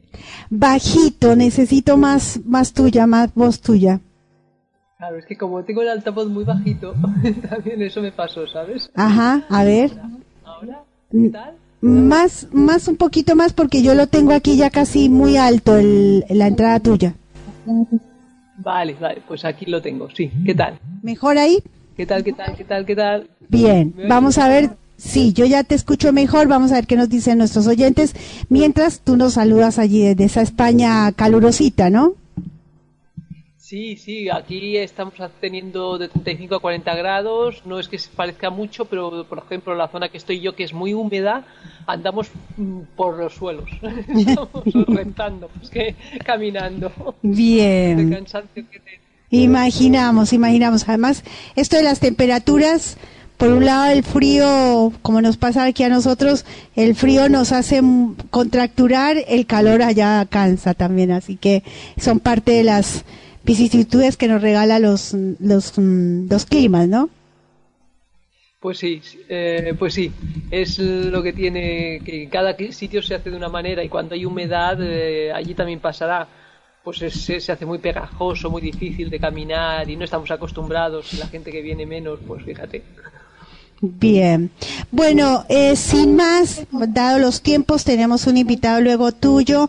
Eh, va a estar Débora Agosti, nos va a hablar sobre este mundo subterráneo, pero nos alcanza este tema tú, María, eh, la semana pasada que se puso caliente justo cuando empezaste a hablar y antes de eso vamos a dar un pequeño informe de Benjamin Fulford. Es todo tuyo el micrófono y solo me darás espacio cuando lo bien lo prefieras. Vale, sí, eh, acabo, acabo pronto. El informe de esta semana de geopolítica de, Benjamin Fulford, pues mm, sobre todo intentaba destapar qué había pasado de verdad con el tema de, eh, de, de Charlotte, Charlottesville en América. Y como sabéis pues hubo ahí un presunto ataque entre un grupo de izquierda y de derecha los eh, periódicos eh, están ahora hilando muy fino y hablaron de ataque mutuo eh, y hablaron de que una camioneta arrolló a dos personas pero él dice que bueno testigos presenciales que mm, por la mañana fue cuando iban a hacer un acto que estaba que estaba totalmente eh, autorizado. Aquí en España, cuando a ti te autorizan un acto, la policía va a que no vengan los contrarios a fastidiarte el acto. Es decir, eh, nosotros de izquierda, pues eh, somos los que normalmente hacemos los actos, las manifestaciones, concentraciones, pero si sale alguien de derecha, nosotros no podemos ir. Prohibido. Pues allí la policía no solamente no prohibió a, a la gente de izquierdas, o presunta gente de izquierdas, porque parece ser que eran todos gente pagada, eh, acercarse a la gente de derechas que estaba eh, intentando que no quitaran la, estatua del general Lee, sino que eh, directamente en la manifestación les llevaron hacia ellos. Y bueno, pues ahí hubo enfrentamientos, hubo tal, y echaron en un momento dado ácido a un, a un señor de, de la derecha. Eso no ha salido en ningún sitio. Ese señor se quedó ciego permanentemente. ¿Eh? Y resulta que, bueno, ya los de la derecha pues acabaron esa, con todos los follones estos, se largaron y a la tarde estaban todavía esta gente de izquierda, que ya te digo que eran actores pagados, luego se ha enterado de que si estaban eh, ahí totalmente, pues eso, mm, eh, de hecho habían circulado artículos, ¿cómo se dice? Eh, anuncios, anuncios diciendo que, pagaban 25 euros la, dólares la, hora y cosas así, y que creen que esa misma gente es la que contrataron para esa ocasión eh, y esa gente es la que luego alguien de ellos mismos les arrolló. Entonces eso es lo que nos cuenta mm, Benjamin Fulford. Eh, dice, por ejemplo, que, la gente que iba con un cartel de, Black Lives Matter, eh, las vidas negras importan, que es el, como sabéis, este grupo reciente a raíz de los altercados racistas, resulta que eran todos blancos y que la gente de allí, que era gente del sur eh, negra, les estaban increpando y diciéndoles que, bueno, que ya está bien, ¿no? Que no se lo cree ya nadie. Y sin embargo, pues hacen estas montajes, salen toda la prensa con un, eh, con unos, eh, yo he leído un par de artículos y, sí, lo disfrazan de ataque mutuo, lo disfrazan de tal, pero sobre todo ponen fatal a los de derechas y bueno, pues no siempre los de derecha son los, los atacantes. ¿eh? a veces podemos encontrar pues estos casos. Y me llamó la atención una cosa, que aquí hay un grupo que le llaman Antifas, que debe ser el último grupo que dice o está financiado por Soros, dice aunque Soros está últimamente desaparecido, pero en todo caso que tiene seguramente a los Rothschild detrás. Eh, y es muy curioso porque precisamente en España los antifas es como llamamos popularmente a los grupos de izquierda más, más fuertes, eh, que son antifascistas. Y coge y lo ha ido ahí para hacer una serie de gente pagada y darle una mala fama a, esta gente. Los antifas aquí en España, por ejemplo, evitan que les den palizas a la gente que está que se queda en la calle. Tenemos mucha gente durmiendo en los cajeros automáticos, en los bancos, en la, calle. Y, y, aquí en Alicante yo me los he encontrado más de una vez con la cara llena de moratones después de una paliza de, fascistas, pues a eso se dedican los antifascistas aquí en España, a salvar a los pobres eh, gente de la calle. Y mira, luego te cogen el nombre para hacer ahí un acto en, eh, fascista, totalmente, o sea, de izquierda, aparentemente de izquierda, pero totalmente pagado. Entonces, claro, cuando hablemos de izquierda o derecha, mucho cuidado porque ahí hay mucho infiltrado, mucho pagado y, mucho intentando hacer parecer lo que no es. Una izquierda jamás es agresiva eh, si no le atacan primero. Mm. ¿eh? Una izquierda jamás irá a armar un follón gratuitamente, etcétera, etcétera. Bueno, en fin, también nos habla Benjamin Full porque eh, los fondos de pensiones de Estados Unidos los están cogiendo eh, porque está el gobierno de Estados Unidos casi sin fondos. Mm. también nos comenta que sigue el plan del reset a buen recaudo y aunque sea pesada, recuerden lo de tener para tres semanas o cuatro semanas alimentos, agua, medicinas e incluso mm, algo con que calentar, algo con que, bueno, lo necesario para sobrevivir, porque, bueno, no es ninguna tontería. Hace unos meses Alemania lo dijo nada más que un país como Alemania, que digamos es el último el que puedes pensar que puede pasar algo, y ya le aconsejó a todos sus ciudadanos que tuvieran esto, reserva de, agua y comida. Y esto puede ser, pues eso, que en un momento dado te cierran los bancos y todo el mundo se queda sin poder acceder al dinero y bueno, si no empezamos a usar el trueque, que seguramente no sería fácil, pues podemos encontrarnos con escasez.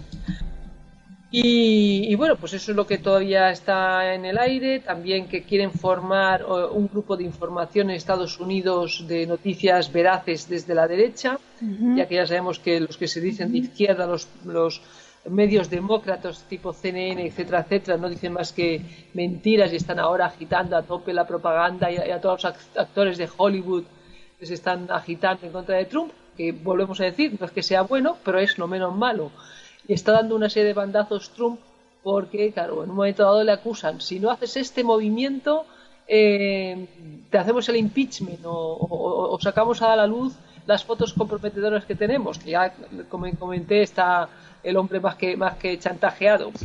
Y, y claro, Trump a lo mejor le toca hacer un movimiento antisionista o prosionista y al, pero luego a los cuatro días hace un antisionista. Por ejemplo, una de las cosas que nos dice que junto con una serie de despidos más, que sigue despidiendo gente que son infiltrados de, de, los sionistas, eh, que por ejemplo a su yerno ya dice que no habla con él si no hay alguien presente, mm. para evitar que le manipulen, ni que le haga líos, ni que nada.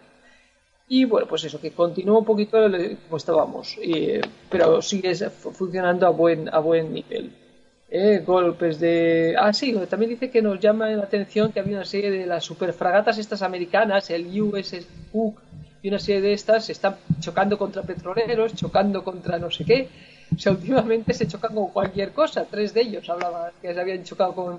Dice que puede ser que eh, haya algún tipo de, de eh, aparato o tecnología eh, de alto nivel que ellos no controlan, que les dejan prácticamente a ciegas. Pues dice que tomemos nota de eso, porque da, recordad que algo de esta tecnología la tenía Rusia y ahí en ese momento fue importante porque ya empezó a Rusia a decir cuidado conmigo y no y tuvieron esa serie de acuerdos que conocemos.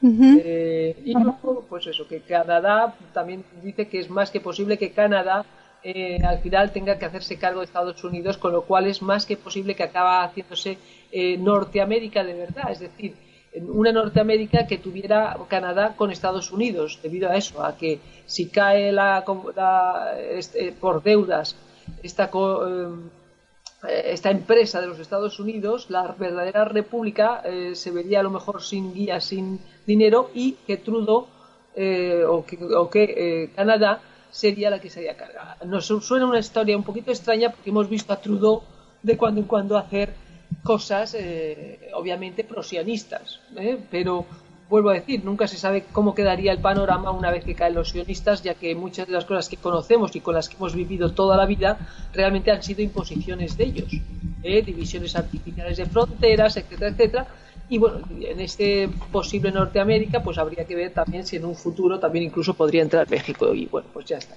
Esto es un poquito lo que ha señalado Benjamín Fulford para esta semana. Bien, cuando Benjamín eh, reiteradamente nosotros lo venimos siguiendo bastantes años, casi 10, 12 años, y él reitera mucho en algo que, que nos a veces nos, nos pone a pensar largo, sabiendo que, como lo manifiesta este círculo de las cosechas en el agosto de, este año, em, vamos a tener momentos difíciles, ¿no? En este ajuste justamente humanitario, este ajuste humano, este ajuste de un individuo que está despertando. Y nos habla Benjamín de esto de, llegar a, a, un momento económico donde las monedas tienden a desaparecer, ¿no? Y uno ve que cada vez hay más fuerza en algunas monedas aun cuando desaparecen otras. Es todo un ejercicio a la hora de poder entender esta, estas circunstancias que nos puedan llegar a, suceder, ¿no? Bueno, el tema de las monedas hay que tomarlo con mucho cuidado, porque ya sabéis que el nuevo orden mundial, una de las cosas que quería hacer es eh, ir acabando con las monedas locales y hacer una moneda única. Así es. El tema del euro, por ejemplo, es un ejemplo. Entonces, y también otra de las cosas del nuevo orden mundial es quitar el dinero físico para que sea solo de tarjeta y acabar con el chip, implantados todos. Eso lo sabemos. En ese sentido, eh, lo que les ha fastidiado mucho es el Bitcoin. El Bitcoin, aunque no lo creamos, eh, es algo independiente que, que ha cogido fuerza porque parece ser que tuvo eh, ayuda a China o Rusia, porque realmente viene a romper el sistema monetario controlado por los Rothschild. Mm. Es un sistema no controlado por los Rothschild que en un momento dado puede servir para que la gente pues se escape. Por ejemplo, ahora mismo Benjamin Fulford está con sus cuentas embargadas por una eh, imposición doble de, impuestos, cosa que está prohibida. Y bueno, pues en un momento dado se planteó pedir por Bitcoin. La lástima es que aún no está tan generalizado como para hacerlo. Lo que sí que nos han comentado muchas veces es eso, que eh, tenemos que empezar a trabajar un poquito más el trueque y otras formas de, intercambio y revalorizar un poquito pues lo que es el oro, lo que es los metales preciosos para también para el intercambio, para también como reserva. Y obviamente en un momento dado lo que sí que se está viendo es que China y, todo su entorno ha vuelto al patrón oro o por lo menos está haciendo grandes reservas de oro que le va a permitir eh, salir con una moneda fuerte y que eh, realmente esa sea la, futura moneda de, intercambio. En ese sentido se está hablando del DEG, DEG del FMI, que sería una canasta de monedas entre el yen, el yuan, el euro, el dólar y no me acuerdo si alguno más. Eh, y ese vendría a reemplazar al dólar eh, internacional. Lo, lo importante es que vaya cayendo eso, el dólar internacional para empezar, y en su momento pues también de los bancos centrales que desaparezca ese control privado que ejercen sobre todo la familia Rothschild para que esas monedas pues en un momento dado pues sean realmente reflejo de cada de cada situación de su país. Entonces un poquito la cuestión monetaria va a ir por, eh, por, por ese lado. O sea, en Europa, por ejemplo, deberíamos empezar a volver a las monedas tradicionales, a la peseta, al marco, etcétera, porque en nuestras monedas internacionales tendríamos más independencia y más juego económico pues para ser más proteger más nuestra economía o lanzarnos más etcétera. Entonces en ese juego es donde está la prosperidad de las naciones y también pues volver un poquito a la economía de corta distancia ¿eh? tanta multinacional tanto barco llevando peras cuando puedes cultivarlas al lado de casa. Total. la mm. economía de proximidad es obviamente el futuro y es lo más ecológico. Sí, y tú sabes, no sé si es el efecto que se esté viviendo en, en España, pero nosotros lo notamos en, en nuestra región. Eh, lo digo por Colombia, que es el país que más cercano también tengo cuando vamos a visitarlo, y en Argentina. Ya se están dando proyectos en donde eh, la fruta o la verdura orgánica la puedes, la puedes tú conseguir más cerca, ¿no? Y esto que tú dices, ¿no? Lo importante de pensar, eh, de empezar a activar nuestra realidad basado en esos conceptos, ¿no? De ir a lo más cerca sin tener que, eh, o mejor, entendiendo que no lo que viene de afuera es lo, real, ¿no? Lo que tenemos adentro, aquí podemos conseguir nuestra fruta orgánica, hablando de, de lo que tú decías, ¿no? Está bueno eso. Está bueno. Hombre, totalmente. Piensa que en un momento de escasez, si tú no tienes al agricultor de al lado, ha tenido que abandonar el campo porque no vende, porque tú compras las, las manzanas Así es. que te traen de Marruecos y no vendes, la, no compras las manzanas de, de, de, tu vecino y tu vecino, pues si el problema que tiene es que como ya sabemos que el transporte lo tienen todo estas multinacionales, pues por ejemplo se están poniendo, o sea, unas formas ingeniosas de vender es desde el señor que, que pone un cartel y que tiene manzanos, naranjos y de tal, y te dice, venga a mi huerto a hacer la compra. Y tú ese día vas al huerto y te coges del árbol directamente y te lo dan a un precio, muy, porque ya sabemos que al fondo los agricultores les pagan muy poco para lo que luego te encuentras la fruta en las ciudades. Uh -huh. Eso, por ejemplo, es una idea magnífica. O eh, hacer cooperativas de, de de productos, sobre todo cuando ya hay que refinarlos un poco, tipo aceites, tipo vino y demás, pues aquí en España tenemos todavía mucha cooperativa y hay gente que el fin de semana pues se va a esa cooperativa Así es. y Mm. se compra el vino y tal, pero también se compra almendras, se compra pues eso, un poquito todo lo que hay de temporada. Otra manera es también las cooperativas de consumidores.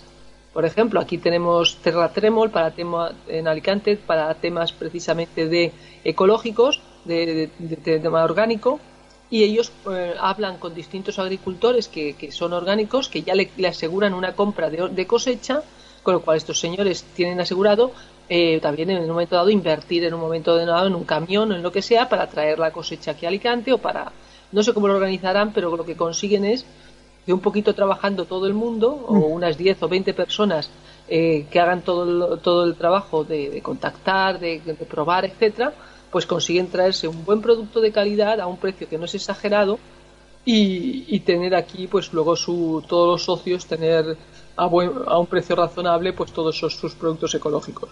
Entonces ya te digo las posibilidades son múltiples y pasa sobre todo pues conocer hablar con el productor y saltarse un poquito los canales oficiales obviamente. Para la audiencia que se está sumando está hablando María Jesús Casado y es una eh, yo indicaría que es una de las mejores formas de entender la geopolítica cuando estamos hablando de los modos eh, operativos que hay en un gobierno en las sombras enmarcado por estos gobiernos que nosotros conocemos, pero también lo importante de nuestro accionar como personas en este mundo fantástico, en esta escena, donde no solamente ellos tienen el poder, sino que nosotros también. Eh, María, si te parece, saltamos de este mundo geopolítico revisado y analizado y llevado adelante por ti y con el señor Benjamín Fulford y nos vamos a lo que estábamos hablando el sábado pasado con algunas preguntitas que quedaron allí. Salvo que tú tengas algo más que decirnos acerca de lo que traías de Benjamín. No, no, porque más o menos también en la cuestión geopolítica en el fondo nos repetimos como cada vez, porque sí. esto está de momento yendo muy lento. Ajá. Entonces, eh, me gusta más este tema porque es el tema que más he investigado en los últimos años. Eh, Benjamin Fulford también, como sabéis, también muchas veces habla Así de es. sus expedientes X, de cómo la élite cree en seres demoníacos que les dan información y les dan eh, y les dirigen eh, en formas de seguir dominando a la gente, de conseguir más poder, etcétera, etcétera. Entonces, eh, bueno, pues yo, yo aprendí el tema extraterrestre a través de Benjamin Fulford de alguna manera o, de, de, cuando me metí en todo esto. eh, y bueno, cuando vi la, la información primero me echó para atrás, luego ya me puse más fuerte y, y, y luego lo que sí que he tenido mucho eh, influencia es de pues eso de, de, ver lo que es la Matrix eh, creo que es un tema básico para entender cualquier otro otra cosa. O sea eh, si somos realmente una especie de juego de ordenador o cuestión aparte cómo es que vemos naves esas naves son reales eh, son naves nuestras, vamos a decirlo, digitalizadas, o es que la materia va distinto que nosotros, que nosotros sí que somos los seres, un poquito los avatares, que, no, que llaman. Entonces todos estos temas me llamaron mucho la atención, mmm, hasta qué punto somos una granja humana, eh, cuáles son nuestras características. Una de las cosas que, que bueno, la semana pasada estuvimos viendo, pues, eh, cómo el, el, espiritismo había habido gente como Kardec que había hecho verdaderos análisis casi científicos de qué se suele eh, de, de, de, cosas que son recurrentes con el tema espiritista. Eh, también decir que, claro, ¿por qué no es recomendable que se tome como broma o gente joven que lo haga? Porque tú atraes a seres eh, o espíritus de tu mismo nivel de frecuencia. Entonces, si tú estás de cachondeo, vas a atraer a gente bastante malvada, uh -huh. bastante de bajo uh -huh. nivel. Pero resulta que el tema espiritista, por ejemplo, se ha usado para contactar o sea, hay un, un, grupo que me encanta, que es Grupo Aztlán, A-T-Z-L-A-N. Aztlán. Por ejemplo, Atla, Aztlán, eh, un poquito como si fueran los atlantes.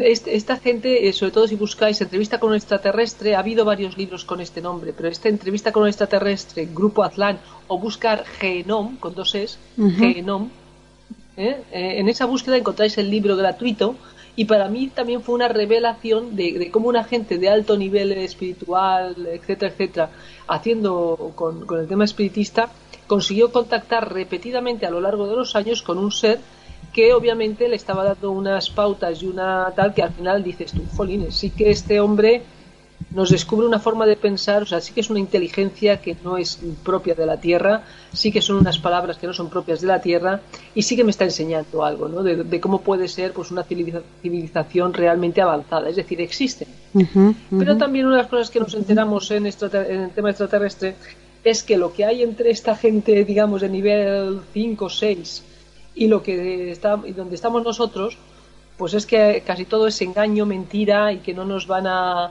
a, a, enseñar nada realmente útil. O sea, yo realmente, eh, quitando cuatro contactados un poquito, bueno, por ejemplo, yo a Alex Collier últimamente no me gusta lo que dice, pero reconozco que cuando estaba con, con sus libros en Tierra Sagrada 1 y 2, ahí había información importante, porque claro, lo primero dices, vamos a ver, si, si te dicen que son amiguetes tuyos, que, están por, por, por, mejorar la humanidad, porque para empezar no te dan pistas de cómo acabar con nuestros grandes enemigos, que serían, pues eso, los sionistas, las casas reales y todas estas jerarcas que han querido matarnos, o sea que es oficial que intentaban hacer este genocidio del 90%, lo que llaman la cosecha.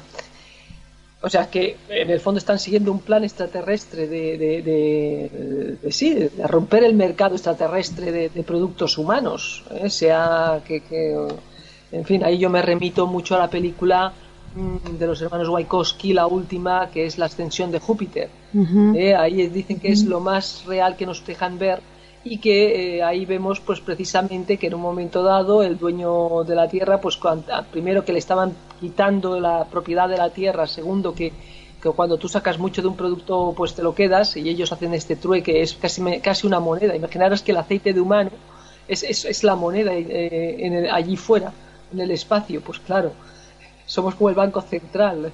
Eh, en un momento dado sacan mucha emisión de moneda, se quedan con el mercado, se compran todo lo demás y claro, por eso hacen estas cosechas de humanos y que lo hacen con otros eh, en otros planetas también. ¿Te enteras de esto? Bueno, pues de todo esto un poquito he tenido confirmación directa o indirecta por unos contactos que yo también tengo. Eh, entonces, pues deciros que esas cosas pasan ¿eh? uh -huh. y que realmente eh, en contactos mm, la, la, el 90% no te puedes fiar porque bueno pues hay ciertas maneras de verlo pues eso no me dan información realmente útil para liberarme no me dan información realmente eh, significativa que, me diga algo que no sé que me descubra realmente de qué va etcétera etcétera. También eh, esto también es cierto que nosotros no podemos hacer mucho desde aquí.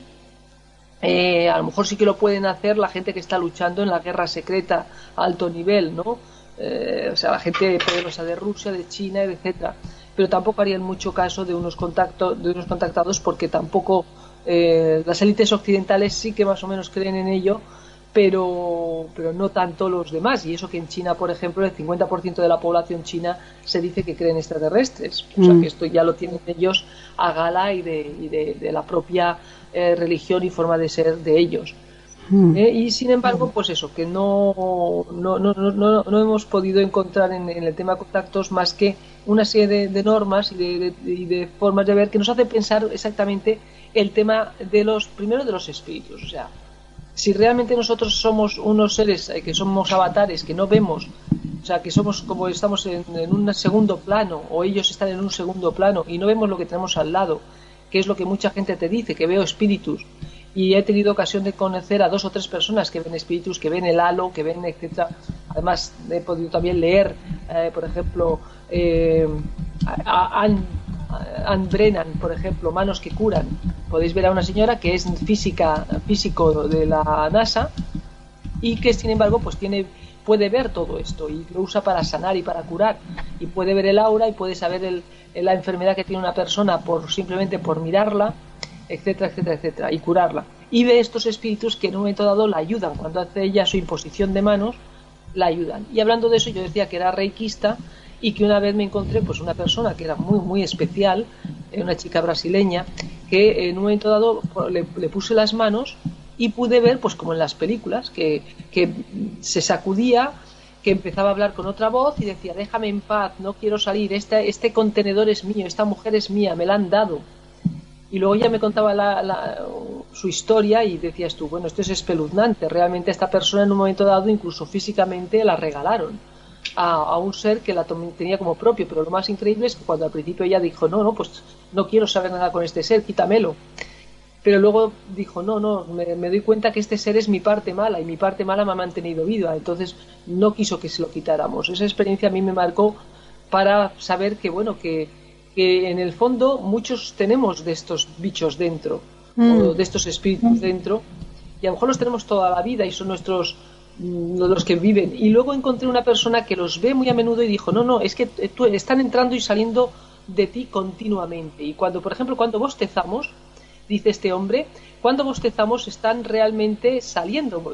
Y, me di cuenta, me di cuenta meditando que cuando a mí me entra el sueño y yo intento sobreponerme a este sueño, eh, muchas veces eh, es cuando intento sobreponerme al sueño cuando me pongo a bostezar. Y me doy cuenta que en un momento dado me despejo la cabeza y lo que ha hecho es quitarme a toda esta gente que me está haciendo dormirme.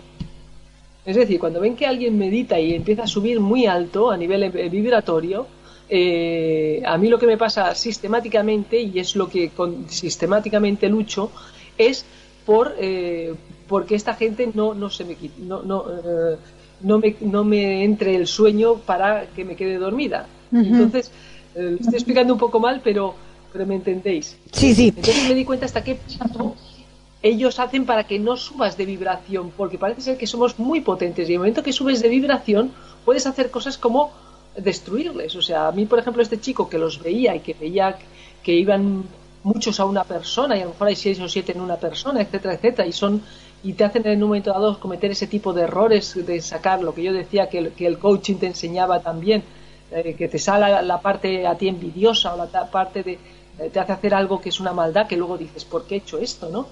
Y puede ser en un momento dado que en ese momento tú tenías una posesión importante y que ellos estaban manejándote el cerebro o incluso yo he llegado a oír voces de hacer ac- actos que si los llego a seguir, si llego a hacerlos, eh, me hubiera metido en un lío. Mm. Entonces, todas estas experiencias que a mí me han marcado, pues me hacen ver que, que sí, que son muy reales, que te- nos influyen diariamente y que si sabes focalizarlos y anularlos, empiezas a ser tú mismo y empiezas a tener control de tú mismo, de tu vida y de tu situación. Bueno, voy a, a hacer que tomes respiración y voy a hacer eh, algunas preguntas, pero yo te, yo te dije la semana pasada, yo tengo mis eh, conceptos al respecto. Eh, me alejo mucho de esta tesis, eh, que más allá de que no podemos enajenarnos, por supuesto, en eso no, solo, no es que coincida, porque no se trata de coincidir, sino se trata de, de sumar a esta realidad que vivimos todo desde, desde hace miles de años, a este mundo de los espíritus y a este mundo que hoy le llaman paranormal. Está en nuestro cotidiano, esto es innegable, todos estamos viviendo desde algún lugar este mo- mundo eh, paranormal o este mundo de espíritus pero yo no lo, no lo, no lo ligaría dentro del concepto puramente extraterrestre como lo, como, como lo tenemos educado o nos, nos han educado desde lo extraterrestre. Pero en últimas, eh, mi, mi opinión no es, no es importante, no es urgente, porque me encanta el poder establecer este diálogo que se une cuando la gente escucha a, en este caso a María Jesús Casado, lo, expresaba en, una de las charlas del CIO cuando decía estamos tocando este tema en, en Alternativa Extraterrestre. Lo estamos tocando con María Jesús Casado, en donde estamos hablando de espíritus y extraterrestres. Y aquí vienen algunas preguntas, María, que sí me parece que, que valen a la hora de, porque lo estamos hablando contigo, María, no tu opinión, tu experiencia, tu, tu saber hace también, ¿no? Acá no se trata de, de, de- quién, sino la, la misma experiencia la que nos ayuda a entender toda esta escena fascinante en la que estamos viviendo. Y hoy por hoy, los espíritus comienzan a tener la escena más cercana a esta realidad extraterrestre. Seguramente es un paso más para entender la escena real. Y nos dice Alex de, desde Colombia, y aprovecho para saludar a Julio García, ya de Colombia también, que nos ha escuchado la semana pasada y entiendo debe estar por ahí metido en nuestro chat. Pero Alex la semana pasada nos preguntaba qué tienen que ver los Illuminatis con estos seres. Eh, vamos a ver, en principio no, eh, no directamente, pero sí que dentro de lo que es todo, todo lo que es este esta Matrix, si los Illuminati son los que ellos se consideran hijos de los dioses, es decir, de, de los seres eh, más poderosos que nos eh, crearon y que nos, eh, y que nos, y nos controlan, y en ese sentido estaremos rodeados también de ellos, es decir, esos seres físicos existen, o sea, yo distingo entre seres físicos en, el, en, en otra dimensión, que también los podemos tener alrededor, y seres que, que son simplemente, pues eso, espíritus, y que te pueden, eh, que te pueden, eh, eso, poseer. Pero parece ser que esa división no, no está tan clara. ¿Eh? Cuando yo hablo, estos son experiencias, pero también está contrastado con gente que los ve, también está contrastado con una forma de contacto que yo tengo con gente que evidentemente sabe, aunque no me cuentan en detalle, pero me van dando alguna pista. Y también está contrastado con todas las lecturas que he tenido, eh, libros, etcétera, etcétera. Entonces, tampoco es la verdad, pero bueno, para eso están las distintas experiencias. Ah, y un detalle que te quería decir. Sí. sigo con el tema Illuminati. Eh, hay una serie de apps de ordena de, de móvil. Si ustedes buscan el que tenga, eh, está en Android y está en, en- en cualquier otro, busquen ustedes temas apps relacionadas con fantasmas. Resulta que nuestros Eso. móviles la- los han cargado ya. ¿Quiénes? Pues en cierta manera los Illuminati, porque son los dueños de las multinacionales, con formas de controlar las frecuencias y según las frecuencias, eh, porque eh, pues encontrar en un momento dado que puedes ver y seguir los extraterrestres, los perdón, los fantasmas, lo que llamamos fantasmas o espíritus, que realmente son ellos. Entonces eh, te lo digo porque a mí me vino un- una chica también que me enseñó una app en el que eh, era como un radar y dice, ¿ves? ¿Ves estos puntos? Son seres que tenemos alrededor. Y el chico que los podía ver me confirmaba que estaban. Y que podías ver que dice, esta persona, por ejemplo, tenía ataques de, mm, ¿cómo se dice? Epilepsia. Y dice, cuando veo que se juntan tres o cuatro, vienen de, de repente corriendo hacia mí y entonces tengo el ataque de epilepsia. Por ejemplo, me contó esta persona que eh, le dieron este app precisamente para intentar librarse de esta gentuza. Y, bueno, pues ese app yo no me lo he podido descargar, por al- alguien me ha bloqueado el móvil, pero sí que sé de otra gente que le he dicho, busca, descárgatelo, y dice, es verdad, Yo aquí veo una serie de puntos y muchas veces me fijo si uno de los puntos se pone en el centro, que es decir, en el móvil, y me noto yo que estoy eh, haciendo o pensando o actuando de una manera que no debo. ¿Me entiendes? Eh, y otro era un medidor de frecuencias. Era muy interesante este otro app, medidor de frecuencias. A lo mejor por estas palabras claves los pueden buscar en, en cualquier forma de búsqueda que tengan. Y, eh, y, este efectivamente, o sea, en un momento dado yo tenía a mi gato que estaba todo asustado porque otro gato le estaba asusta le estaba eh, le estaba atacando. Eh, esta chica mm, con el app del móvil acercó el móvil y daba 1500 que yo había leído porque el tema de las frecuencias es muy interesante en sanación y yo lo he estudiado. Es eh, precisamente eh, una manera de explicar científicamente por qué sanamos y cuál es la salud del cuerpo etcétera etcétera. Y efectivamente este gato aterrorizado daba 1500 cuando yo me sentía feliz eh, daba unas frecuencias mucho más cerca de la frecuencia Schumann etcétera etcétera. Es decir que luego también esta es otra manera que he tenido yo de comprobar que algo hay por ahí y que cuando mm, acercaba el móvil a estos seres si estaban, si creía yo que estaban por aquí, eh, efectivamente daban una frecuencia más elevada o más baja eh, y se movían. Eh, o sea, cuando se mueve en el aire algo y no hay un ser que esté emitiendo frecuencias, pueden ser ellos perfectamente. Y bueno, volviendo al tema de qué tienen que ver los Illuminatis con, con los fantasmas y con... Y con el 68. y con, con los extraterrestres, que vuelvo a decir yo, o sea, vamos a ver... Mm, si los Illuminatis ellos mismos se creen hijos de los extraterrestres eh, y, la casta que ellos han puesto, hijos de ellos, para dominarnos, obviamente ellos controlan estos temas. Ellos nos han tapado toda esta realidad, para empezar.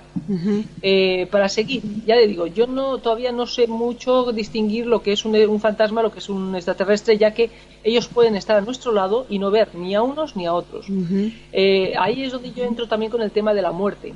O sea, en la muerte se nos ha dicho tradicionalmente varias cosas. Una, que, mm, que nosotros tenemos alma, pero dicen que no todos, que muchos, etcétera, etcétera, pero también tenemos espíritu y que son dos cosas distintas. Mm. Entonces parece ser que en un momento dado alguien puede morir y tener su espíritu que se quede entre lo que se llaman eh, desencarnados y se mm. quedan por aquí. Esto yo lo he visto en varios autores y por eso creo que sí que es verdad que esos espíritus, eh, un poquito como nos lo describe la película Ghost o como nos la describe otra serie de películas, sí que existen, que no son seres en sí, sino que están así como un poquito entre dos mundos, eh, que no tienen realmente voluntad ni personalidad, sino que en un momento dado hacen o, o en cierta manera, y puede ser que incluso les obliguen a hacer cosas, o sea, pueden ser los que nos están poseyendo en un momento dado y que por eso sean tan erráticos y tan y como que no tienen más objetivo en un momento dado que apagar nuestra luz o cosas así, que parece ser también por lo que me, me enseñaban que esta gente se, se, nutre de nuestra luz, de nuestra energía, porque para ellos somos pilas andantes, eh, que obviamente entonces tienen ahí un montón de chupópteros y ahí vendría mucho el mito de, el mito de los vampiros.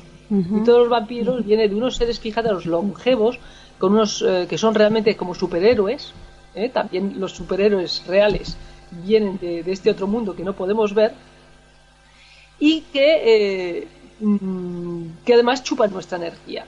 No chuparían tanto nuestra sangre como nuestra energía, dejándonos siempre a unos niveles en el que siempre no, no, nos, no, nos superamos a nosotros mismos, ni a nivel energético, ni a nivel fuerza, ni a nivel eh, inteligencia, etcétera, etcétera, porque continuamente estamos, eh, si rebasamos unos límites, pues empiezan ellos a chupar más. Entonces, eh, mm, es un poquito el mundo que me he compuesto a raíz de conocer todas estas realidades que están todo el rato interactuando entre ellas. ¿Eh? Porque luego sí que eh, los contactos que tengo sí que me dicen que pueden estar a mi lado y no verme, que sí que también pueden chuparnos nuestra energía, pero que ellos sí que son físicos y que su mundo es el real. Es decir, nosotros somos los que somos como una especie de. Lo comparo mucho con, con los Pokémon estos. Fíjate que el juego de Pokémon consiste en que, en que ellos, los Pokémon entre sí, interaccionan y tú en un momento dado los atrapas, eh, te pones con ellos, te crees que los tienes, pero que ellos siguen interaccionando. No sé cómo va muy bien el juego de Pokémon, pero nosotros somos una especie de Pokémon energético. Ellos nos encuentran, ellos nos pueden ver, nos pueden chupar la energía como si fuéramos un árbol frutal eh, y, luego abandonarnos y nosotros pues haber eh, sufrido pues eso un desvanecimiento un cansancio simplemente pues eso estar meditando y que no te dejen en un momento dado eh, subir de cierto nivel y hacerte dormir, hacerte dormir, por ejemplo, cuando menos te interesa, como me pasó a mí hace un ratico que, que, que, estaba pendiente de entrar y me quedé también así entre dos, entre dos luces. Eh, entonces, pues todo eso yo diariamente lo voy comprobando que, que, un poco que funciona así y, y, me funciona, o sea, me funciona para explicar cosas que me pasan, por qué esta persona en un momento dado ha cambiado de forma de verme, eh, etcétera, etcétera. Y, bueno, pues son influencias que se tienen y que, funcionan todas juntas. Eh, vuelvo a decir, si los otros, eh, si, los Illuminati saben todas estas realidades, ellos en un momento dado incluso las, las han plasmado en esas películas que ya sabéis que tienen esa doble misión de ridiculizar. O sea, si tú hablas de fantasmas, de extraterrestres, todo el mundo te va a decir, has visto demasiadas películas, pero lo cierto es que esas películas, cuando las ve gente que está en masonería, que son iniciados, etcétera, lo que les está es explicando un aspecto de, la realidad de estos seres. ¿Eh? la, filmografía de los hermanos Wachowski, la última, no la primera, eh, por ejemplo, es un ejemplo claro, o sea, son los que mejores películas han tenido el tema de, la, de las reencarnaciones, o sea, que nuestro alma ellos mismos la manejan, cuando muere se la llevan con este tema de la luz y se la llevan a una serie de, de, lugares idílicos que, donde el alma está feliz y contenta y no se plantea más esto, por ejemplo, ha sido muy bien reflejado en la obra de Michael Newton, que, lo hace a través de la regresión. Eh, empezó a preguntar qué hacían las almas para ir de un sitio a otro y te das cuenta que realmente ellos tienen una granja de almas, que las almas son mucho más poderosas que ellos, pero como son unas, unas lilas, unas atontas, pues las manejan como quieran, les, les cuentan el cuento que quieren y las tienen eh, decían que incluso que en un sitio leí eso que había el para eh, tienen programado porque todo esto son juegos de programación de ordenador eh, un, paraíso musulmán, un paraíso cristiano para la gente muy creyente, se la llevan a ese paraíso musulmano, cristiano o judío o de lo que sea, y luego esa, ese alma, eh, incluso cuando tiene ocasión de contactar con, un ser querido, le dice, esta es la religión verdadera y tal. O sea que incluso llegarían hasta ese punto de estar organizado el tema de las religiones. ¿Por qué? Porque también cuando tú en una religión estás eh, o sea, si hay una gente que realmente cree, esta gente evangelista que está rezando y que el, jefe o el sacerdote o como se llame les está diciendo vamos a, pedir por esto, vamos a pedir porque se arregle este tema, realmente ahí hay un montón de energía entrando para que se arregle ese tema. Si este señor les está guiando hacia una falsa, de una manera falsa, esa energía está siendo chupada absolutamente, es un festín que se están dando pues estos seres que tenemos al lado y que les viene muy bien todas estas religiones para mover todas estas energías. Hmm. No sé si me explico. Entonces, para todo eso vale. Súper, súper amplio. Y fíjate, una sola pregunta, María. Te esperan 10 más para la próxima semana. Sí, sí, sí. ¿Quieres? Creo que, sí, sí, sí, ya lo creo, ya lo creo.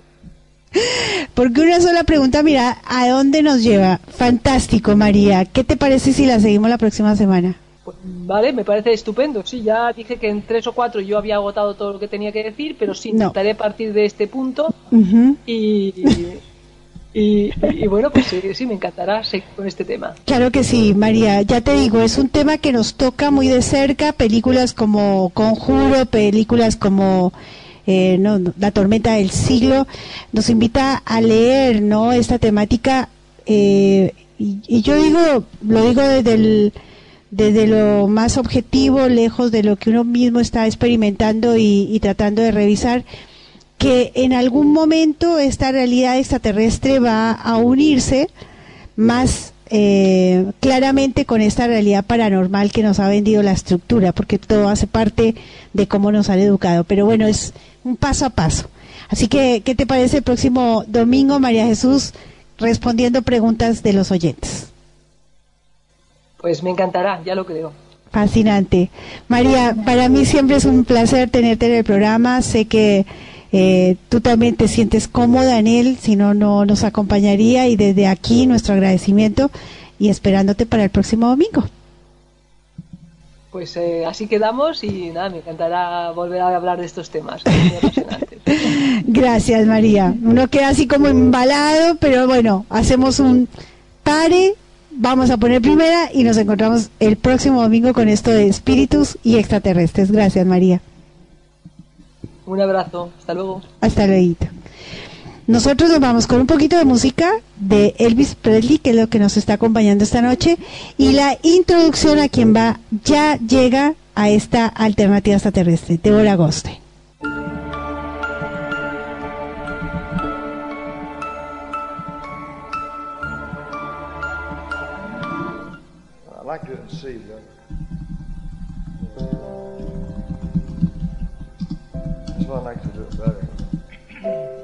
Oh, Danny boy,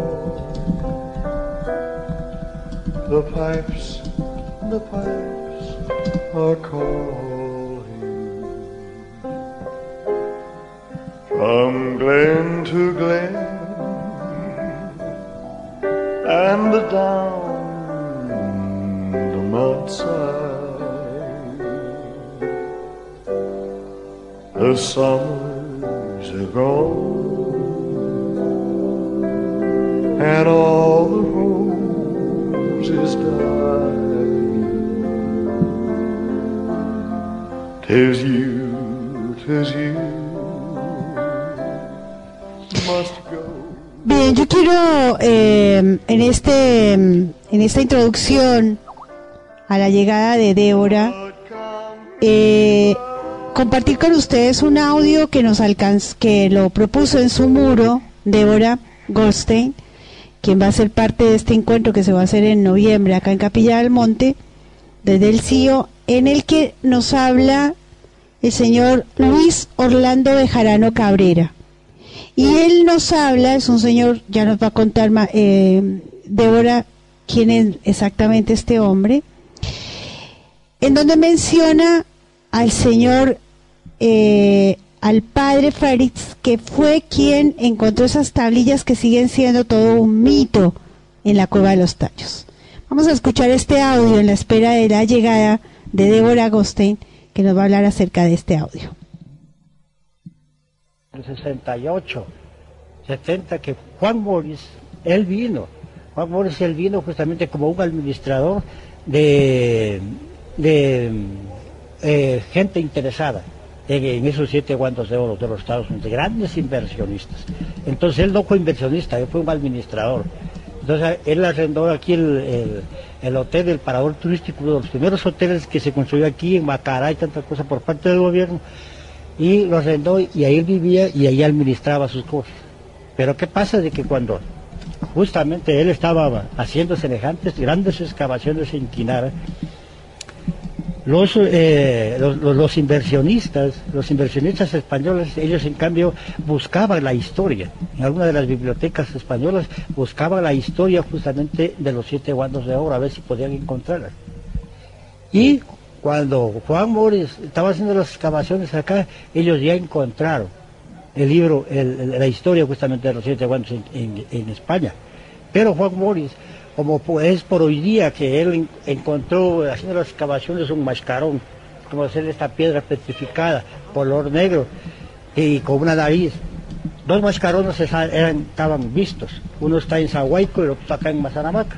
Y Juan Morris tenía que encontrar el tercer mascarón, ya para hacer un nivel topográfico y en el centro de esos tres, de los tres mascarones, y como un triángulo, eso, como un triángulo, ahí estaban los siete guantes de oro.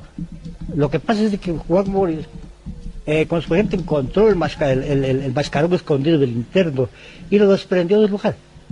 Lo desprendió del lugar y cuando nosotros ya estaban allá con la, con, la información completa, entonces se, se comunicaron con él, que era tardía la, la- la comunicación. Juan, ¿encontraste ese tercer mascarón? Sí, ya lo encontré, ayer lo saqué.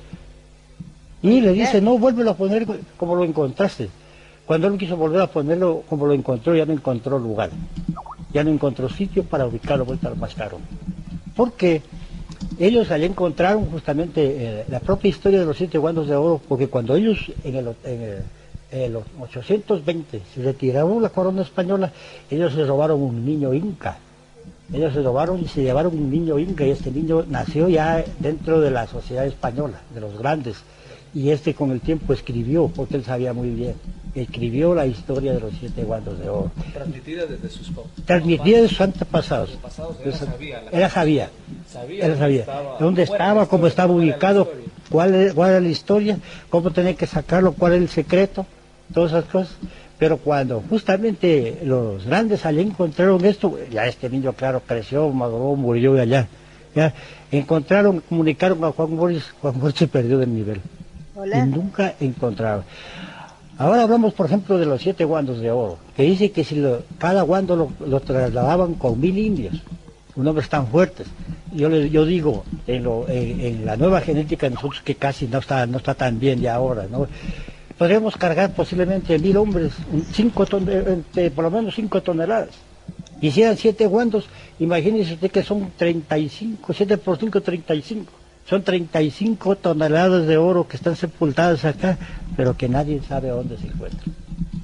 Pero alguien ha encontrado algo tal vez durante tantos años. cree- se cree que justamente que el, el- el- el hacendado de la hacienda de Solanda, de Solanda, él encontró una vez, porque él iba a ver una grande tempestad en la tarde y lo mandó a su a, a- a la- a su indio que acarré el ganado para poner el corral para que no te lleve peligro.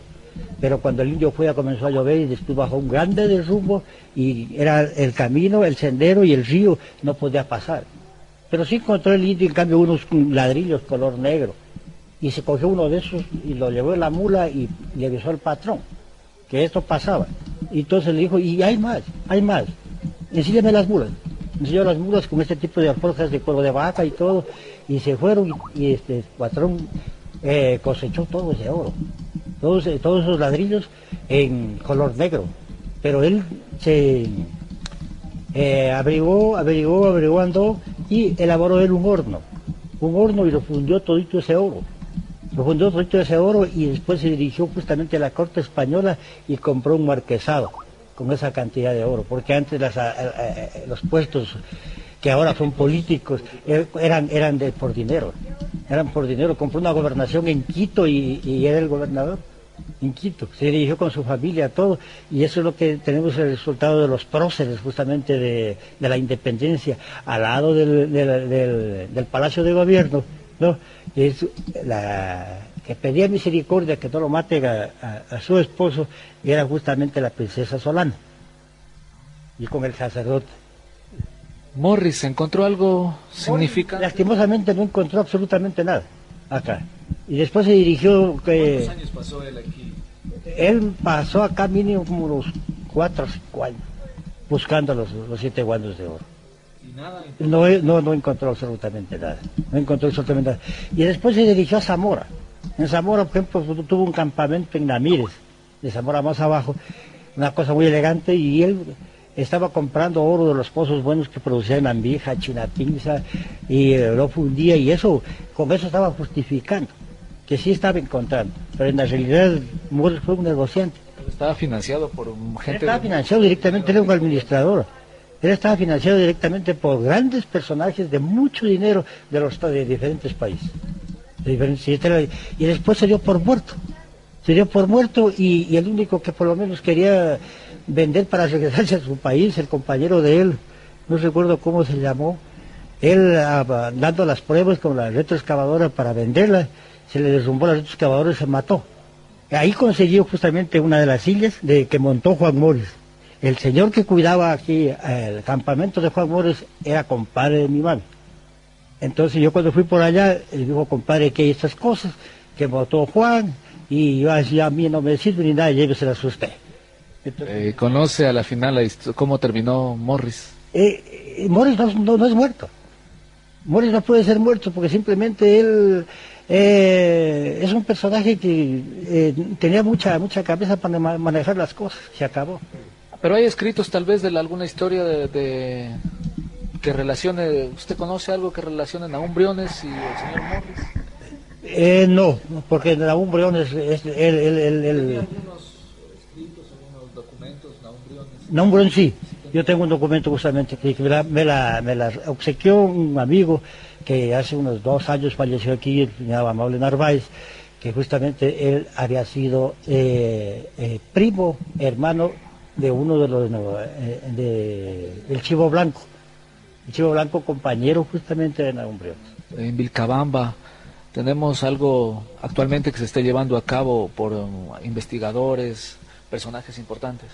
No faltan investigadores, no faltan investigadores de una u otra manera porque les interesa, de manera especial esta investigación de los siete guandos de oro les interesa muchísimo.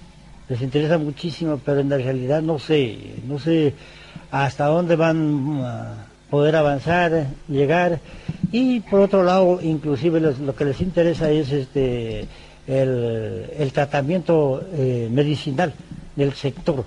Bueno, porque es que se creyó que Miguel Carpio Mendieta, que llegó a los 132 años, eh, se creía que tenía huesos de marfil. Entonces, pero la verdad el caso es de que yo sí creo en, que justamente el hombre debe aprovecharse de todos los animales que se mueven sobre la haz de la tierra. Eso está en la Biblia, está, que le dejó como mandato el Señor al hombre. Y todo animal, el mero hecho de caracterizarse con diferentes clases de alimentación, son buenos para el hombre. No que nosotros Bien, ahí estamos escuchando a don Luis Orlando Bejarano Cabrera. Y bueno, estamos tratando de coincidir con la llamada de Condebora, no nos podemos encontrar. Y ella nos va a ilustrar un poco más.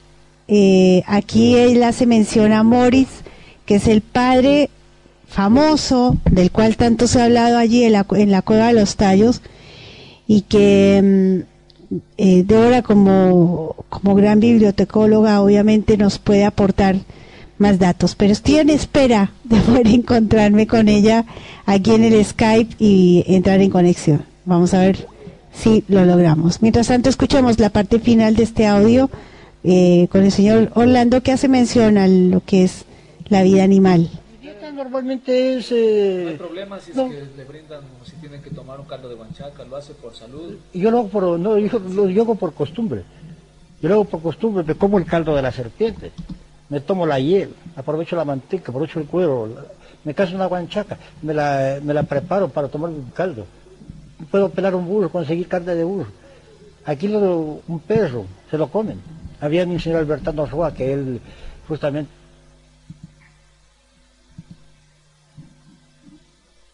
Put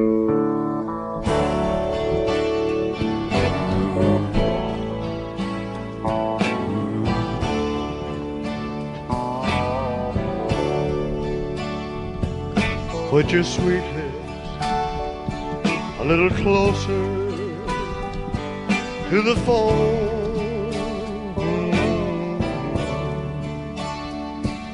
Just pretend that we're together all alone.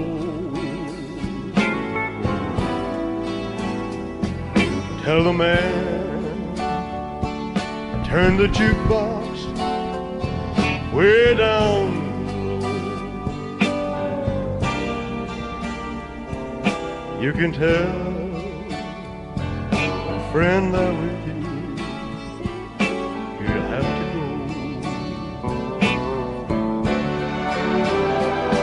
You can't say the words I want to hear when you're with another man. If you love me, answer yes or no. Darling, I will understand. Put your sweet lips a little closer. Ahí estamos, ahí estamos, ahí estamos, ahí estamos. Voy a cortar la comunicación, sí. No te preocupes, un poquito más de volumen allí, pero ya te estamos escuchando. Buenas noches, Débora. Estamos al aire. Ay, no puedo. Perfecto, ahí. No sé si te acercaste o no, pero ya te escuchamos mejor.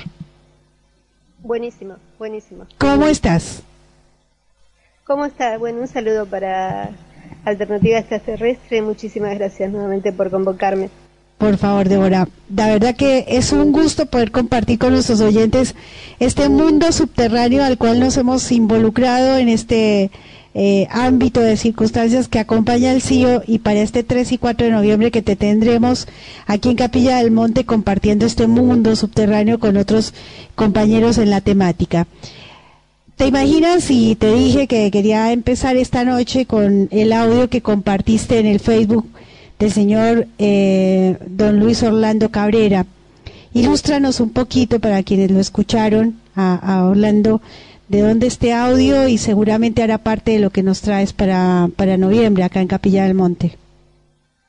Sí, mira, es una, una pista que yo logré para, para mi libro, ¿no? Que me puso un poquito en, en perspectiva sobre la búsqueda realmente que estaba y el trabajo que estaba haciendo Juan Moritz, ¿no? Realmente allá en Ecuador cuando él se decidió a ir y buscar ese mundo subterráneo, ¿no? Y una de las primeras búsquedas que él hace es eh, acerca del tesoro de Atahualpa. No, no es que buscó primero la cueva de los tallos, eso es muy importante saberlo. Y lo estuvo buscando desde que llegó no solo en Ecuador, sino desde que arribó de su Hungría natal hacia, hacia Argentina y este, y bueno, siguió esa pista y él creía que bueno, en Ecuador podía encontrar algún tipo de, de, logro con respecto a, a, esa búsqueda que él realizó, ¿no? Y bueno, yo encuentro en este hombre, que es de la ciudad de, creo, de Loja, si no, si no me equivoco. En España eh, que él vio cómo él trabajaba, cómo él estaba trabajando, eh, haciendo esa búsqueda ahí en, eh, en, esa, en ese lugar, ¿no? Lo cual me pareció muy importante y que él supone que, que él no había encontrado absolutamente nada. Pero también lo que él este, indica en el video es que él está, Juan Moritz estaba trabajando para unas personas desde España, ¿no? Como que estaba una especie de de mercader ¿no? al mejor postor con respecto a esta búsqueda, lo cual también es controvertido, ¿no? Juan, este, por, por, por ese lado, tenemos a un hombre este, eh, valiente con respecto al mundo subterráneo, pero que también era un hombre que tenía otros, otros objetivos, como, como los tuvieron todos los exploradores que buscaron este, el oro y estaban este, obsesionados con esto con respecto a Sudamérica, ¿no?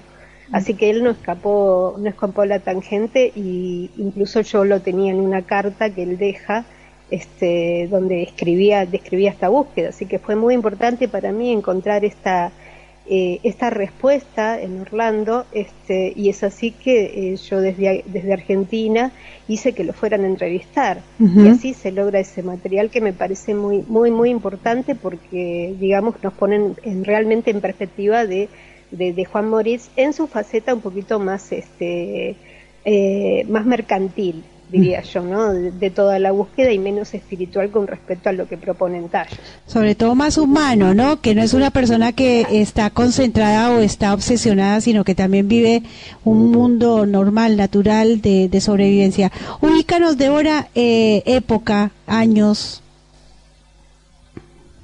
y la búsqueda, yo supongo que él eh, eh, a Ecuador arriba eh, cerca del año 60 y, si no me equivoco, del año 64 y ya 65 me parece que él llega a Ecuador desde Argentina. Y inmediatamente es evidente que él lo que decía que, que, ya estaba en, búsqueda de, de mundo subterráneo, pero al parecer su búsqueda primaria había sido este, el, tesoro de Atahualpa y, y después eh, digamos, el destino que hizo que torció ese, esa búsqueda que nunca abandonó, por lo que vamos a ver ahora, este, y se encuentra con, con, la otra historia, ¿no? De Tallos, que es mucho más, eh, más gigantesca y todo lo que ocurre, ¿no? Pero el tesoro de Atahualpa, como digo, eh, Juan Morís no escapó a la tangente de muchos exploradores que tenían ese objetivo y que evidentemente le estaba como este asociado a otros intereses, ¿no? Porque ahí lo describe muy bien Orlando, ¿no? Que desde España estaban digitando toda esta búsqueda, este, y que termina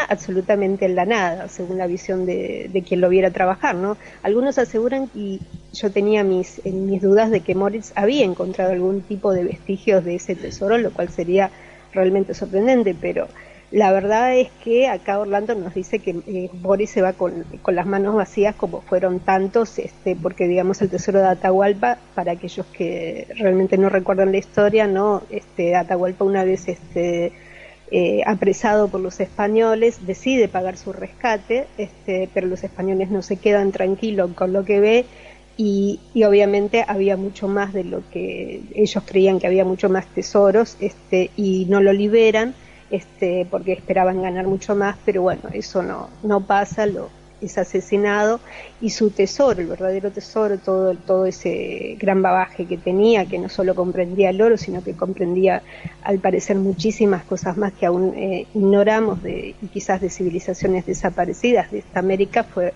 ocultado y escondido, ¿no? Hmm. Y ahí es cuando nace esta leyenda, porque es eh, ocultado en varias eh, regiones de, de todo Sudamérica, ¿no? Y así tenemos en Chile, este, en Perú, este, en Ecuador, incluso en Argentina, siempre se habló de, de este tesoro. ¿no? As- Así que bueno, es muy interesante observar este eh, cómo esta búsqueda realmente implicó a Juan Moritz en uno de sus eh, exploradores este, y este, que estuvieron buscando y estudiosos a través de este misterio, ¿no?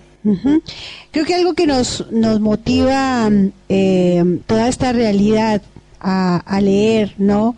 No solamente de la realidad extraterrestre, sino de la realidad de lo que significa la, la, el individuo, el humano en este planeta, es justamente encontrarnos con personas como tú que, que nos invitan desde la, desde la, desde el texto, algunas visitas que seguramente harás de campo, pero que desde el texto y pregunto, hay varias preguntas por aquí eh, que vienen de los oyentes. Esta la quiero hacer yo y luego vengo con las preguntas de los de los oyentes. Cuando eh, estamos enfrente, ¿no? De un personaje como el señor, mm, este, pa- el padre, Juan- así lo llama, ¿no? Juan Ferry, Morris, perdón. Eh, uno se pregunta, primero, ¿de dónde es este hombre? Y a la hora de encontrar información, ¿cómo haces, en el caso tuyo, para poder lograr una eh, eh, escena un poco más continua en estos hechos que se, que se leen muy desparramados, muy, muy en, en diferentes lugares, ¿no? ¿Cómo haces para lograr generar una historia un poco más correlativa? En este caso, por ejemplo, este, yo tenía una carta, ¿no? Con donde él declaraba que había encontrado el tesoro, lo cual, bueno, no deja de ser, ya te digo, mu- muy importante, este, pero a su vez controvertido. Y ahí se inicia mi pista, este, y, y logro encontrar un, este, a través de, de la red, este, eh, a este hombre él había este, ya hecho unas declaraciones en, un- en unos periódicos de que había conocido a Juan, no de lo que estaba haciendo Juan, que había conocido a Juan, y eso sí me llamó mucho la atención, no decía más que eso. Y es así que, bueno, este, ya, cuando yo empecé mi investigación, lo que sí me llamó la atención, que a pesar de, estar en Argentina, inmediatamente me empezó a escribir mucha gente desde Ecuador, ¿no? Como que el tema, a pesar de ser local, no, no estaba bien Ujú. conocido, ¿no? Faltaban como muchos datos y, y ellos empezaron como mucha gente que me empezó a escribir, incluso yo me, una de las primeras personas fue con eh, eh, Jaime Rodríguez, ¿no? Mm. Este, Ujú. que, que- que espero que, que- lo tengamos con nosotros. Sí, sí, va a Eh, estar. Así que bueno, y él y una de las cosas que también este, se, se sorprendieron es, es la cuestión argentina, ¿no? La pista argentina cómo se este, se vincula con respecto a, a Ecuador y de ahí por qué la importancia del, del trabajo documental y del trabajo bibliográfico, porque había como una especie de archivo paralelo a lo que había en Ecuador. Y eso es, eso también es importante remarcarlo, ¿no? La historia de Moritz este, tenía a la Argentina como su como su primera casa, ¿no? Este, y, y eso nunca lo abandonó. Mm. Entonces era muy importante establecer este tipo de los datos que él nos había legado acá en Argentina en sus archivos, que mucha gente no ignoraba que los archivos este, estuvieran acá. Eh, se, se creía que toda la historia terminaba en Ecuador y entonces eh, es importante eso porque y eso es lo que también por ahí puede enojar a muchos porque decir no si toda la historia está en Ecuador por la cueva no Mm, mm. Eh, la cueva no nos alcanza. Eso es lo que siempre yo, yo quise manifestar. Con la cueva no, no nos alcanza. Necesitamos estos datos que justamente en Argentina teníamos y que nos ayuda a comprender, porque ya imagínate, toda esta pista de Orlando sale de Argentina. Mm. No es que, se, que nadie se le ocurrió allá en Ecuador este, hacer este tipo de preguntas o hacer este tipo de entrevistas.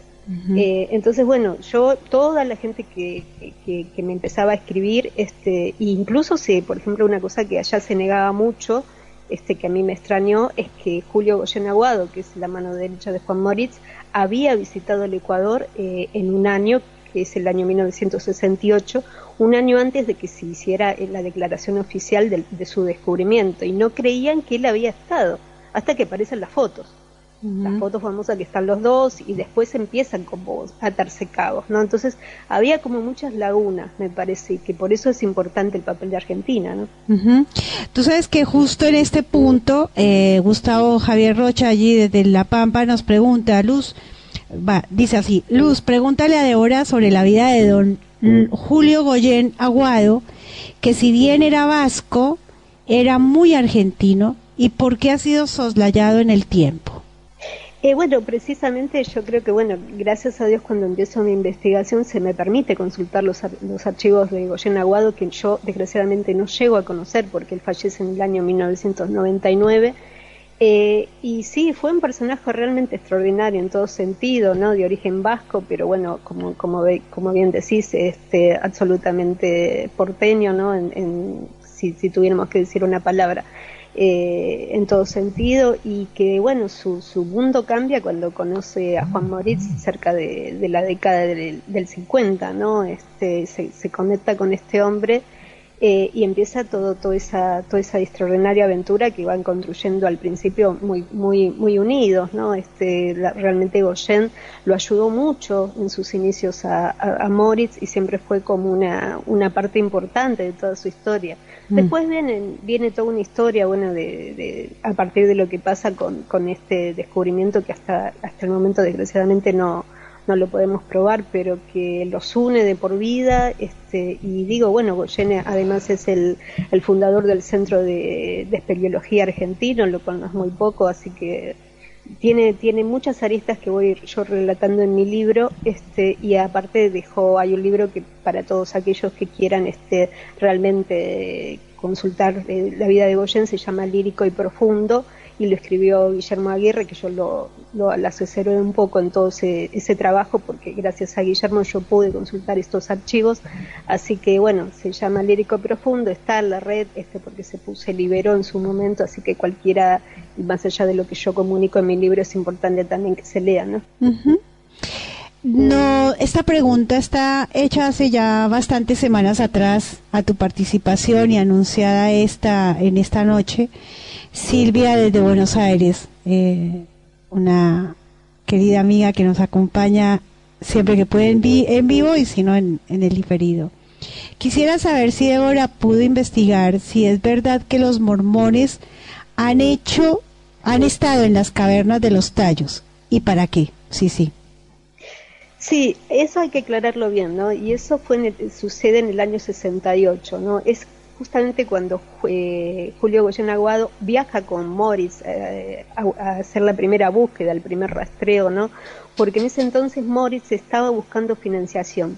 Y un detalle que siempre se debe tener presente es que Julio Goyen Aguado era mormón. De ahí nace esa vinculación que después llevaría este, a estos, a este, al culto de los eh, eh, al culto norteamericano hacia a tierras ecuatorianas para comprobar si Moritz estaba diciendo la verdad, ¿no? Moritz este, necesitaba, como digo, financiación.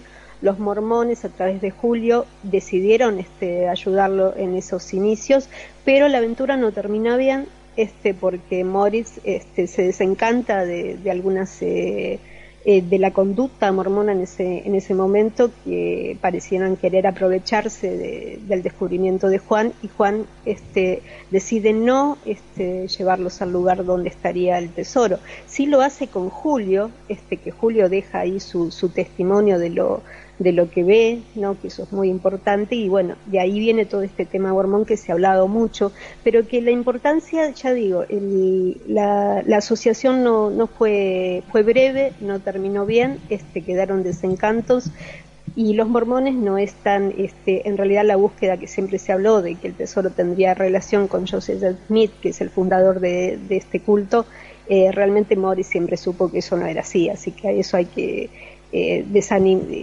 eh, desatarlo del tema porque no, no pasa por el descubrimiento mormón con, con respecto a lo que es eh, el descubrimiento de Morris, más allá de que la localidad de Morona Santiago, donde se, se, hacía un poco este, este tipo de búsqueda, este, nos remite a, Joseph Smith este, y el ángel que se le apareció, ¿no? Este, se ha vinculado, incluso Dainek en su, en su último libro, como una especie de, venganza contra Morris, quiere instalar otra vez esta hipótesis, pero desde ya yo lo, lo no, lo, no lo valido. Bien. Viene otra pregunta de una escucha de un amigo de la banda de aerolíneas argentinas, Ale Lulo, también en el inicio del programa, sabiendo que ibas a estar presente. Dice Luz, estamos escuchándote y me pregunto, Débora habrá investigado las historias que se cuentan sobre supuesta actividad intraterrestre en Sierra de la Ventana, Buenos Aires, pero bueno, es una pregunta que, que llega, él pensó que no íbamos a alcanzarla a hacer, pero yo aprovecho los, las preguntas de los oyentes cuando están así bien eh, inquietantes al tema y poderlas transmitir ya que estás en vivo. Sí, yo he escuchado algunas historias con respecto a lo de Sierra de la Ventana y las he escuchado de una, una colega y amiga este, quien, que, fue, que es fundamental también en, la ayuda que me dio en Tallos, que es Bettina Allen, ¿no? que, algún día sería bueno que, también la pudieras este, ¿De dónde es? Eh, sacar para tu programa. Bettina Allen fue, este, como se llama, compañera de Fabio Serpa por muchos años, estuvo muy involucrada en en cuarta dimensión. Ella es toda la parte subterránea que se, se leía en cuarta dimensión, es hora de decirlo, ¿no? ¡Qué bien! Es realmente todo todo el cerebro del mundo subterráneo se lo debemos a Betina eh, y ella bueno fue digamos conoció a Juan Moritz y en mi libro bueno tiene tiene un capítulo muy importante y es por ello eh, que yo me he enterado de muchos de mucha actividad subterránea en todo en toda la Argentina desde ya por su la ventana te interrumpo. así que bueno, te interrumpo, pero desde ya estás invitada a que la convoquemos, ¿no, Débora? Pero por, pero por favor, porque Bettina Allen está, eh, ella siempre ha mantenido un, perfil un poquito bajo, este, pero es hora de rescatarla en toda su dimensión, porque ya te digo, mundo subterráneo en cuarta dimensión y todo lo que significó el trabajo de, de Serpa realmente nace en ella. Genial. Y aparte ella es una de las pocas personas que conoció a Juan Moritz y fue partícipe de una de las este, expediciones reservadas a Tallos. Así que bueno, es, es importante rescatarla, está todavía la tenemos con vida. Eh, así que bueno, yo invito a, claro que a, toda la gente que, realmente se interese, este, que, que no olviden este dato. Eh, y en mi libro, bueno, se la, se la referencia como, como debe ser, ¿no? Y es amiga y la adoro fascinante, fascinante. Sí, sí, sí. Betina ha sido muy importante en, el trabajo de Tallos, este, y a diferencia de muchas personas, eh, con respecto a esta investigación, quiero rescatar que ella este, me ha abierto la puerta como nadie, me ha tratado como una hija, así que nada, quería esto decirlo y si, si alguien sabe de, la cuestión subterránea en Argentina, definitivamente. Bueno, creo que es un buen momento, yo creo que es lo que decía a la hora de presentarte. Circunstancialmente, eh, la magia acompaña al Centro de Informes OVNI. En un momento en donde hemos dicho no más congresos, eh, nos inspiró tu trabajo, nos inspiró Raúl, eh, Cabrera y por supuesto poder poner en, presencia a Jaime Rodríguez en nuestro Congreso en Argentina es una asignatura pendiente y qué mejor que, tengamos también a, la señora Betina es Betina Allen, Betina Allen. Bien, para que esté presente y que realmente hagamos un panel de excelencia tratando el mundo subterráneo como corresponde. Pero sería genial, sería genial, realmente si, si, si realmente eso lo fuera posible, te digo, claro que sí. Ella es, es, una persona realmente. Búsquenla en, en YouTube. Hay un video eh, realizado por este, Horacio Embón hace mucho tiempo, eh, Bettina Allen, Horacio Embón, y se van a dar cuenta de, de quién hablamos. Excelente. ¿Eh? Vamos a hacerlo porque yo lamentaba que no estuviera Héctor Pico, me hubiera gustado que también hubiera estado presente en este panel ya que eh, el mundo subterráneo visto de todas las aristas nos va a dar, yo entiendo, otra, una mirada un poco más amplia, es tiempo de, de, abrir toda la escena y no quedarnos con una sola mm, con una sola línea, ¿no? Y bueno, creo que este es un buen momento. Por supuesto. Mm. Por eh, supuesto. Débora, eh, me hacen también una pregunta, viene de allí, del, a no ser que quieras eh, sumar algo más acerca de la pregunta de Ale Lulo cuando decía de la sierra, mencionaba la Sierra de la Ventana. No, no, yo ya te digo, me han llegado algunos, este, algunas referencias este, de, de alguna actividad y de alguna ciudad, pero bueno, eh, realmente ha venido del mundo del contactismo y yo soy un poco reacia cuando, cuando la información nace de esa fuente. ¿no? Y me gustaría, en todo caso, tener mucho, más datos personales, ¿no? Y en todo caso, por ahí, algún, preguntarle a Betina, que ya, ya te digo, es la Biblia con respecto a las a la cuestión subterránea en Argentina si, si realmente podemos avanzar o no con respecto a ese tema, ¿no? Eh, entiendo que sí, que, qué sé yo, este contactado, eh, eh, ¿cómo se llama este pibe? Eh, Matías Di Stefano ha hablado un poco de- del tema. Eh, yo he leído lo que él, él ha publicado, pero ya digo, desde el tema contactista se han acercado otros eh, otros integrantes también del grupo Rama, que han hecho como una especie de, de culto a la zona. Mm. Así que bueno, a mí me preocupa cuando eso sucede, sí, porque sí. conoces mi pensamiento Sí, en ese sentido y yo no estoy, no, no, no voy con esa vía este, con respecto, pero entiendo que sí, que ha sido un lugar este, bastante interesante eh, y había, habría que este, tener un recoger un poquito de más data para, para saber de a qué nos enfrentamos, ¿no? Sí, claro, eh, creo que quienes siguen alternativas extraterrestres saben muy bien que nosotros tratamos de ir a lo más objetivo, a lo más, no, no es científico porque en el objetivo no se pierde ni la ciencia ni la espiritualidad y más bien se convocan a que las dos ciencias estén presentes y, y demos más eh, información, más datos, más conocimiento. Por eso yo te preguntaba cómo hacemos, en el caso tuyo, cómo llegas a una historia correlativa. Es una tarea muy de, muy puntillosa, muy de, en el detalle para hacer algo correlativo, ¿no? Cuando tanto plan hubo para que no nos no nos contaran todo, que quedaran muchas cosas ahí Claro. perdidas. Claro, no, sí, el, con, con respecto, volviendo a eso, que, que es, una, es una gran pregunta, eh, es realmente tra- trabajar a fondo, ¿no? Con la documentación, con los testigos, este, y escuchar, escuchar mucho, aprender a escuchar mucho, Sí, repasar señora. mucho todo lo que se lee, volver, este, ser muy preciso con las fuentes. Yo creo que eso es importante. Sí, señora. Eso, eso es la base para toda, para toda investigación. Mm. El trabajo, bueno, obviamente que si se puede hacer todo el trabajo en terreno, sí, siempre es mejor, pero eso, eh, primero para ir al terreno se tiene que tener, eso es lo que yo quiero marcar, se tiene que tener precisa la información de lo que se va a hacer. ¿no? Porque como, como, como pasa mucho, este, no es, no alcanza solamente con, con hacer trabajo de campo, sino se tiene precisa la información de lo que se está viendo, de lo que se está haciendo.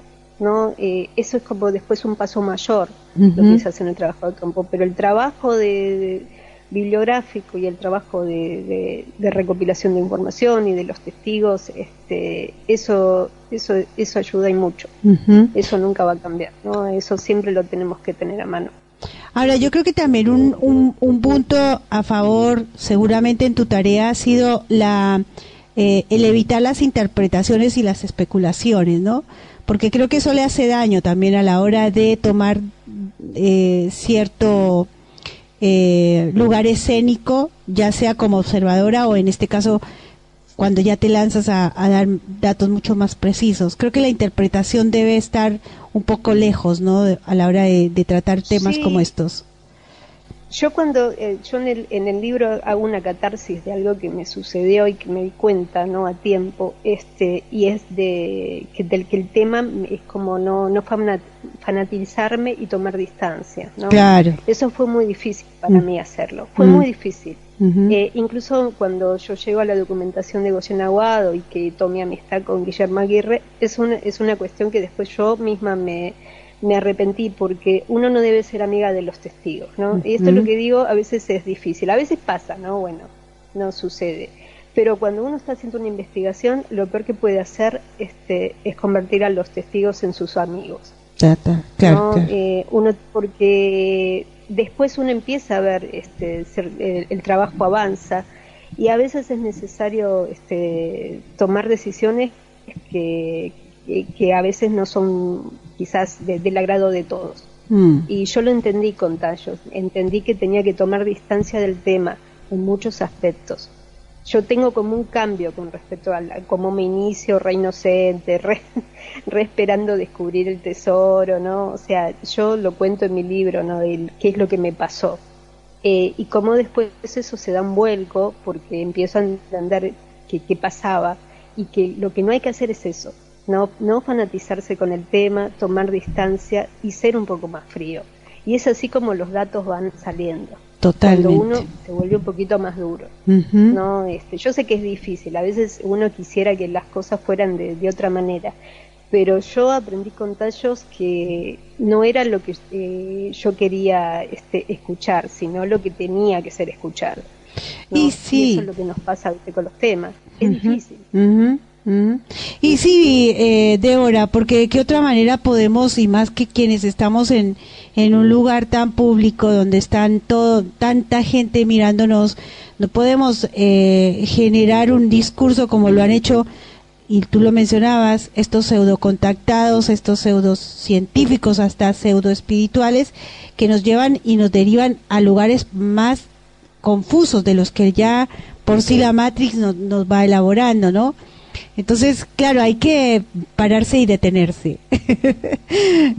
Nada con fácil. Este tema era difícil, porque este tema con, con tallos era difícil, ¿no? Y vos Claro. imagínate, la cueva del tesoro, ¿no? Mm. La cueva de Aladino, de Mm. pronto, eh, la, la cueva de los seres intraterrenos y, de- y todo lo que, Sí, lo que claro. sucedía y toda la fenomenología que lo acompaña. Es muy difícil decir, Mm. wow, estoy ante un mundo, ¿no? Este, Totalmente eh, insólito en, en- en todas su- sus características, pero hay, hay que tratar de un poquito, ¿no? De, de- de tomar distancia este, y, y, bueno, trabajar de esa manera, que creo que es la única que puede llegar a resolver las cosas, ¿no? Es la única. Nosotros caminando este tema y nos hemos equivocado varias veces, realmente la única manera es poder tomar distancia y leer lo que realmente mm, está más cerca de la fuente. Gustavo Rocha nos dice, Luz, pregúntale qué tuvo que ver Mo- Moritz con Eric von Daniken en aquellos tiempos. Sí, bueno, eh, digamos, eh, yo creo que lo, ya lo conté, pero lo vuelvo, lo vuelvo a contar.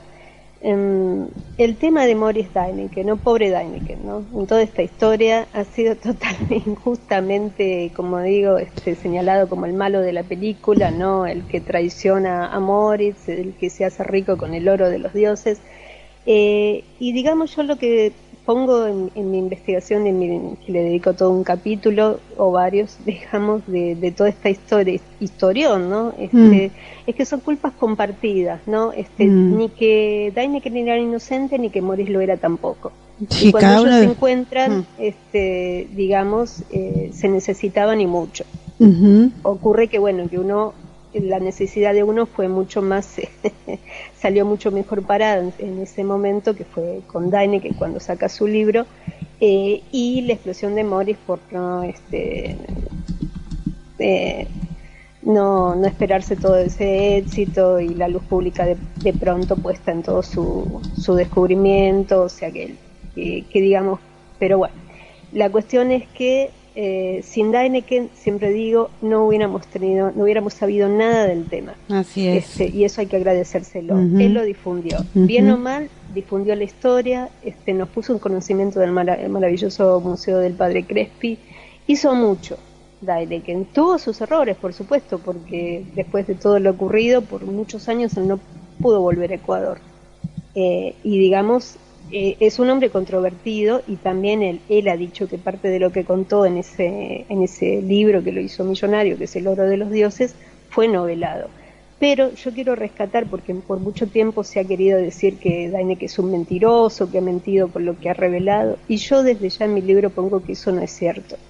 Que Daineken este, efectivamente en algunas cosas dijo la verdad y las dijo en muchas, eh, y que hay que entender, bueno, todo el proceso de por qué las cosas se, se dieron así con Morris, ¿no? Y desde ya digo que son culpas compartidas y que ninguno era este, inocente cuando en todo este lío, ¿no? Bien, es como el mito de Neil Armstrong, ¿no? Tanto se interpreta, tanto se dice de Neil Armstrong, y en últimas podría simplemente ser una parte más de su búsqueda después de haber visto lo que haya visto, lo que haya vivido al, al salir de este de la atmósfera terrestre, ¿no? Sí, nosotros tenemos otro problema, ¿no? Con, con respecto, porque encima hace poquito lo, lo perdimos a Armstrong Mm. este, y, digamos, se llevó muchos secretos a la tumba, como Uf, digo, ¿no? se llevó Y todo. y con- por no- eh, fue el único astronauta, vos fíjate, que nunca habló. Mm. Es el único que nunca traicionó al imperio, en, Mm. en definitiva. Así es. No, para ellos es como que fue el niño mimado, el que además se le permitió este, posarse primero en la luna, bueno, cosas muy importantes, ¿no? Mm. Es, es un hombre que todavía no se ha decodificado ni la mitad de lo, de, de lo ocurrido, ¿no? Una cosa que quiero aclarar primero es que Armstrong no, eh, se, ha, se ha dicho que era como un masón de 33 grados Sí. y lo que yo pu- puedo Mm, inferir es que Armstrong, en realidad su padre sí tuvo un grado 33 de la masonería. De Armstrong no se ha podido este, Mm, mm. eso probar, pero eso no, este, teniendo en cuenta que su padre tenía ese cargo ¿no? y esos grados, este, no, es- no es difícil imaginar que pudo haber tenido algún tipo de... eh, no de, de lo mismo, no solo que no se, no hemos encontrado alguna cosa más pública como para decir que Armstrong era masón, ¿no? Mm. porque siempre se habla de, de lo mismo, no de la masonería de Armstrong. Y otra cosa es que con respecto a lo- eh, la búsqueda de, de su descenso a tallos, ¿no? que él llegó a decir que era tan importante como su, su, su visita a la luna, ¿no? Mm. lo cual fue una declaración bastante mm, abre muchísimos interrogantes. Eh, realmente su visita duró horas Mm. a Tallos, ¿no? O sea, la expedición duró un mes, pero él estuvo horas, estuvo muy poquito, este, o sea, no, su papel es un papel más simbólico, porque en ese momento la, la gente lo que no sabe es que tanto Estados Unidos como Ecuador coincidían en su fecha de independencia. Y entonces se lo trajo, no solo este, porque, digamos, para, para esta importante eh, expedición que, que realizará Gran Bretaña junto con Ecuador, sino porque también sucedía ese tema, ¿no? Y no olvidemos que en Ecuador este, en ese momento estaba un gobierno militar, ¿no? Es, es otra cosa que también deberíamos charlar de- en otro momento, ¿no? Claro que sí. Y todo lo ocurrido con todo, ¿no? Con, con una expedición de estas características, ¿no? Ahora sería casi imposible que una expedición británica de esa envergadura este, no llamara la atención este, y, y se le pidiera explicaciones de por qué quiere investigar una simple cueva a, este, a comprobar un simple rumor este, de- y gastaron como más de 2 millones de libras esterlinas y más de 100 científicos que trajeron y trajeron personal hasta militar, bueno, cosas que todavía nos quedan nos quedan los interrogantes, pero la visita de Ando, ya digo, fue simbólica, Julio Goyen Aguado tuvo la oportunidad de, de conocerlo, este, no así Morris, porque Moritz este, decidió no, no participar de la expedición por desinteligencias con, con, con los grupos este, que estaban al mando, pero mandó a Julio Goyen Aguado y es así que circula la, famos- la famosa foto de, de Goyen y Julio este, juntos, ¿no? Ujú, ujú.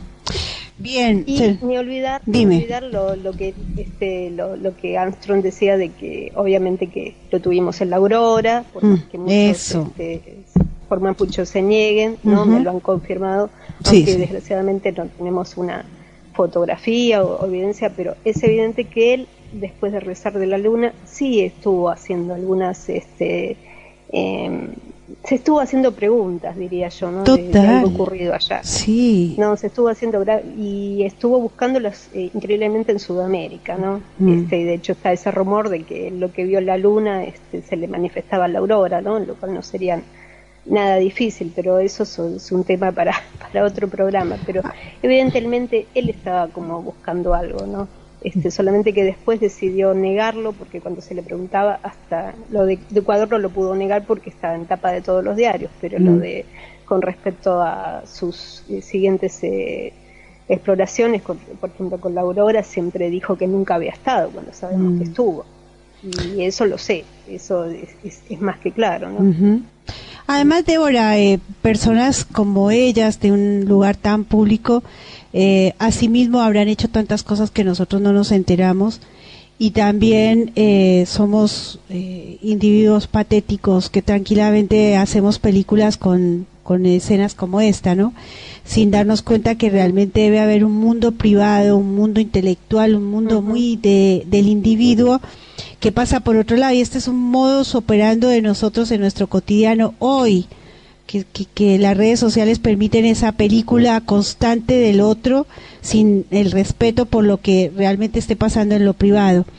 Pero bueno, ese es eh, el ejercicio también que el ser humano aún tiene para hacer y evitarse el estar tomándose tanto tiempo en el otro. Y es donde también se pierde, digo, Débora, la escena real, en este caso, de lo que nos pueda decir Cueva de los Tallos, Sierra de la Ventana y tantísimos otros lugares mm. en este planeta a la historia nuestra, ¿no?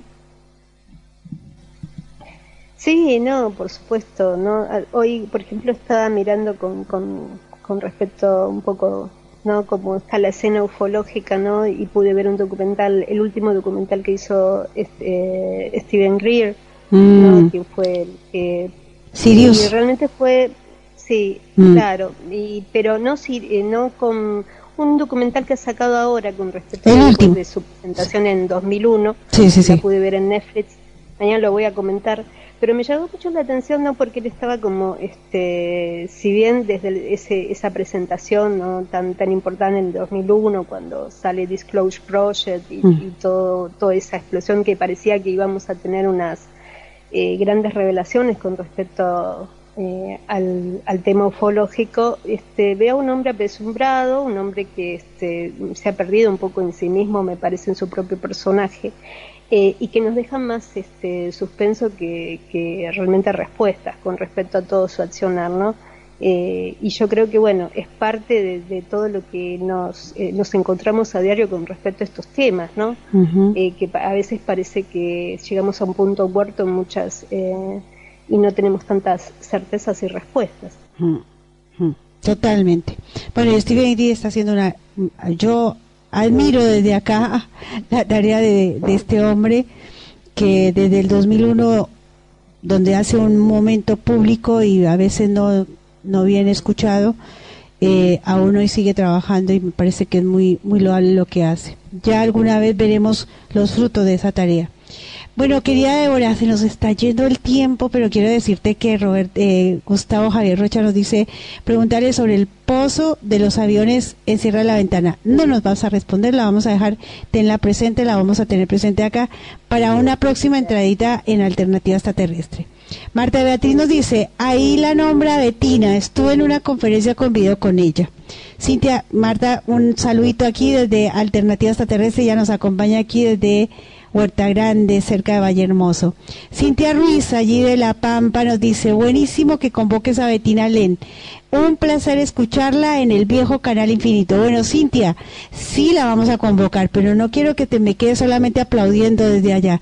Esperamos que ya estés en, en esta reserva anticipada del Congreso, del encuentro que vamos a hacer en noviembre, porque si los tiempos de la señora Betina permiten y con la eh, compañía de Débora en este mm, tirar líneas para que así sea. Yo te confirmo desde ya que si que Betina la tenés ahí, no hay ningún problema. Hecho. Eh, ella va a estar encantada, y más si es de tallo, por supuesto. Pregúntale si va a llevar sus libros. Claro que sí. Ah, ¿cómo es lo de los libros tuyos? ¿Los puedes traer a, la venta? No, ¿no? Sí, yo voy ¿Ah, a, ¿sí? sí, voy a ver si hago, yo hago, aunque sea una edición este, local, porque el tema de, mi libro sí es un poco más complicado, mm. este, pero algo un poquito más accesible para, para la gente como, y así que bueno, ya veré cómo, cómo yo lo ¿Tienes tiempo? Una más local para que la gente puede acceder. Sí, hay tiempo, hay tiempo. Genial, Débora. Bueno, no será la, la última vez, nos hemos extendido esta hora, pero bueno, los invitados, los temas hacen este desorden.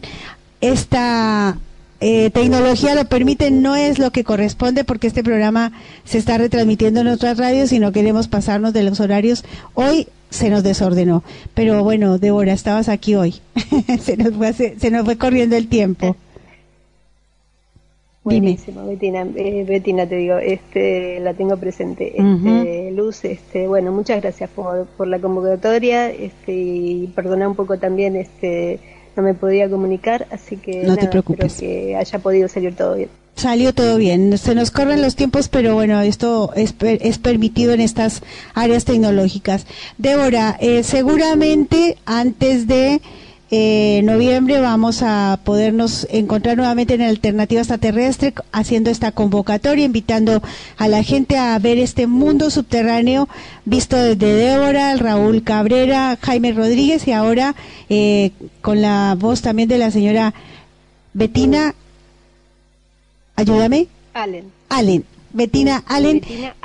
Ahí está, que también eh, por ahí las tenemos a las dos juntas en un programa completo en esta alternativa extraterrestre. Eh, Débora, ¿nos encontramos este viernes eh, primero de septiembre en Buenos Aires? Nos estamos viendo, pero por supuesto. Ahí voy a estar. Bien, estar para ver. Tan linda. Eh, y nada, y ya lo vamos a difundir. Este, y mucha suerte este viernes. Este, vayan a escucharla a luz, este, apoyen un poquito todo lo que es lo que hace siempre el CIO y lo que ha hecho durante tantos años, así que nada, acompañemos a Luz y acompañemos al CIO y toda la tarea que se hace porque es importante. Ay, tan bella. Gracias, Deora. Esa es la invitación. Sí, señora. Se está desplazando Luz Mari. La va a hacer de, de, conferencista, aunque nadie la haya visto. Acá se hizo siempre conferencista. Pero bueno, vamos haciendo ya este paso gigante del CIO viajando a otras ciudades y llevando la huella del pajarillo, el tema ovni, desde todo este mm, panorama que nos ha regalado los diferentes congresos que hemos realizado. Débora, va a ser un gusto verte allí. Gracias por tus aportes y eh, el camino sigue. En ese, en ese tránsito vamos. Gracias, Débora. Un abrazo a toda la audiencia de Alternativa Extraterrestre y un abrazo a vos muy grande y nos estamos viendo este viernes. Así será. Gracias, Deora. Nos acompañó en este final de programa de esta alternativa extraterrestre de Deora Goldstein. Con más, va sumándose.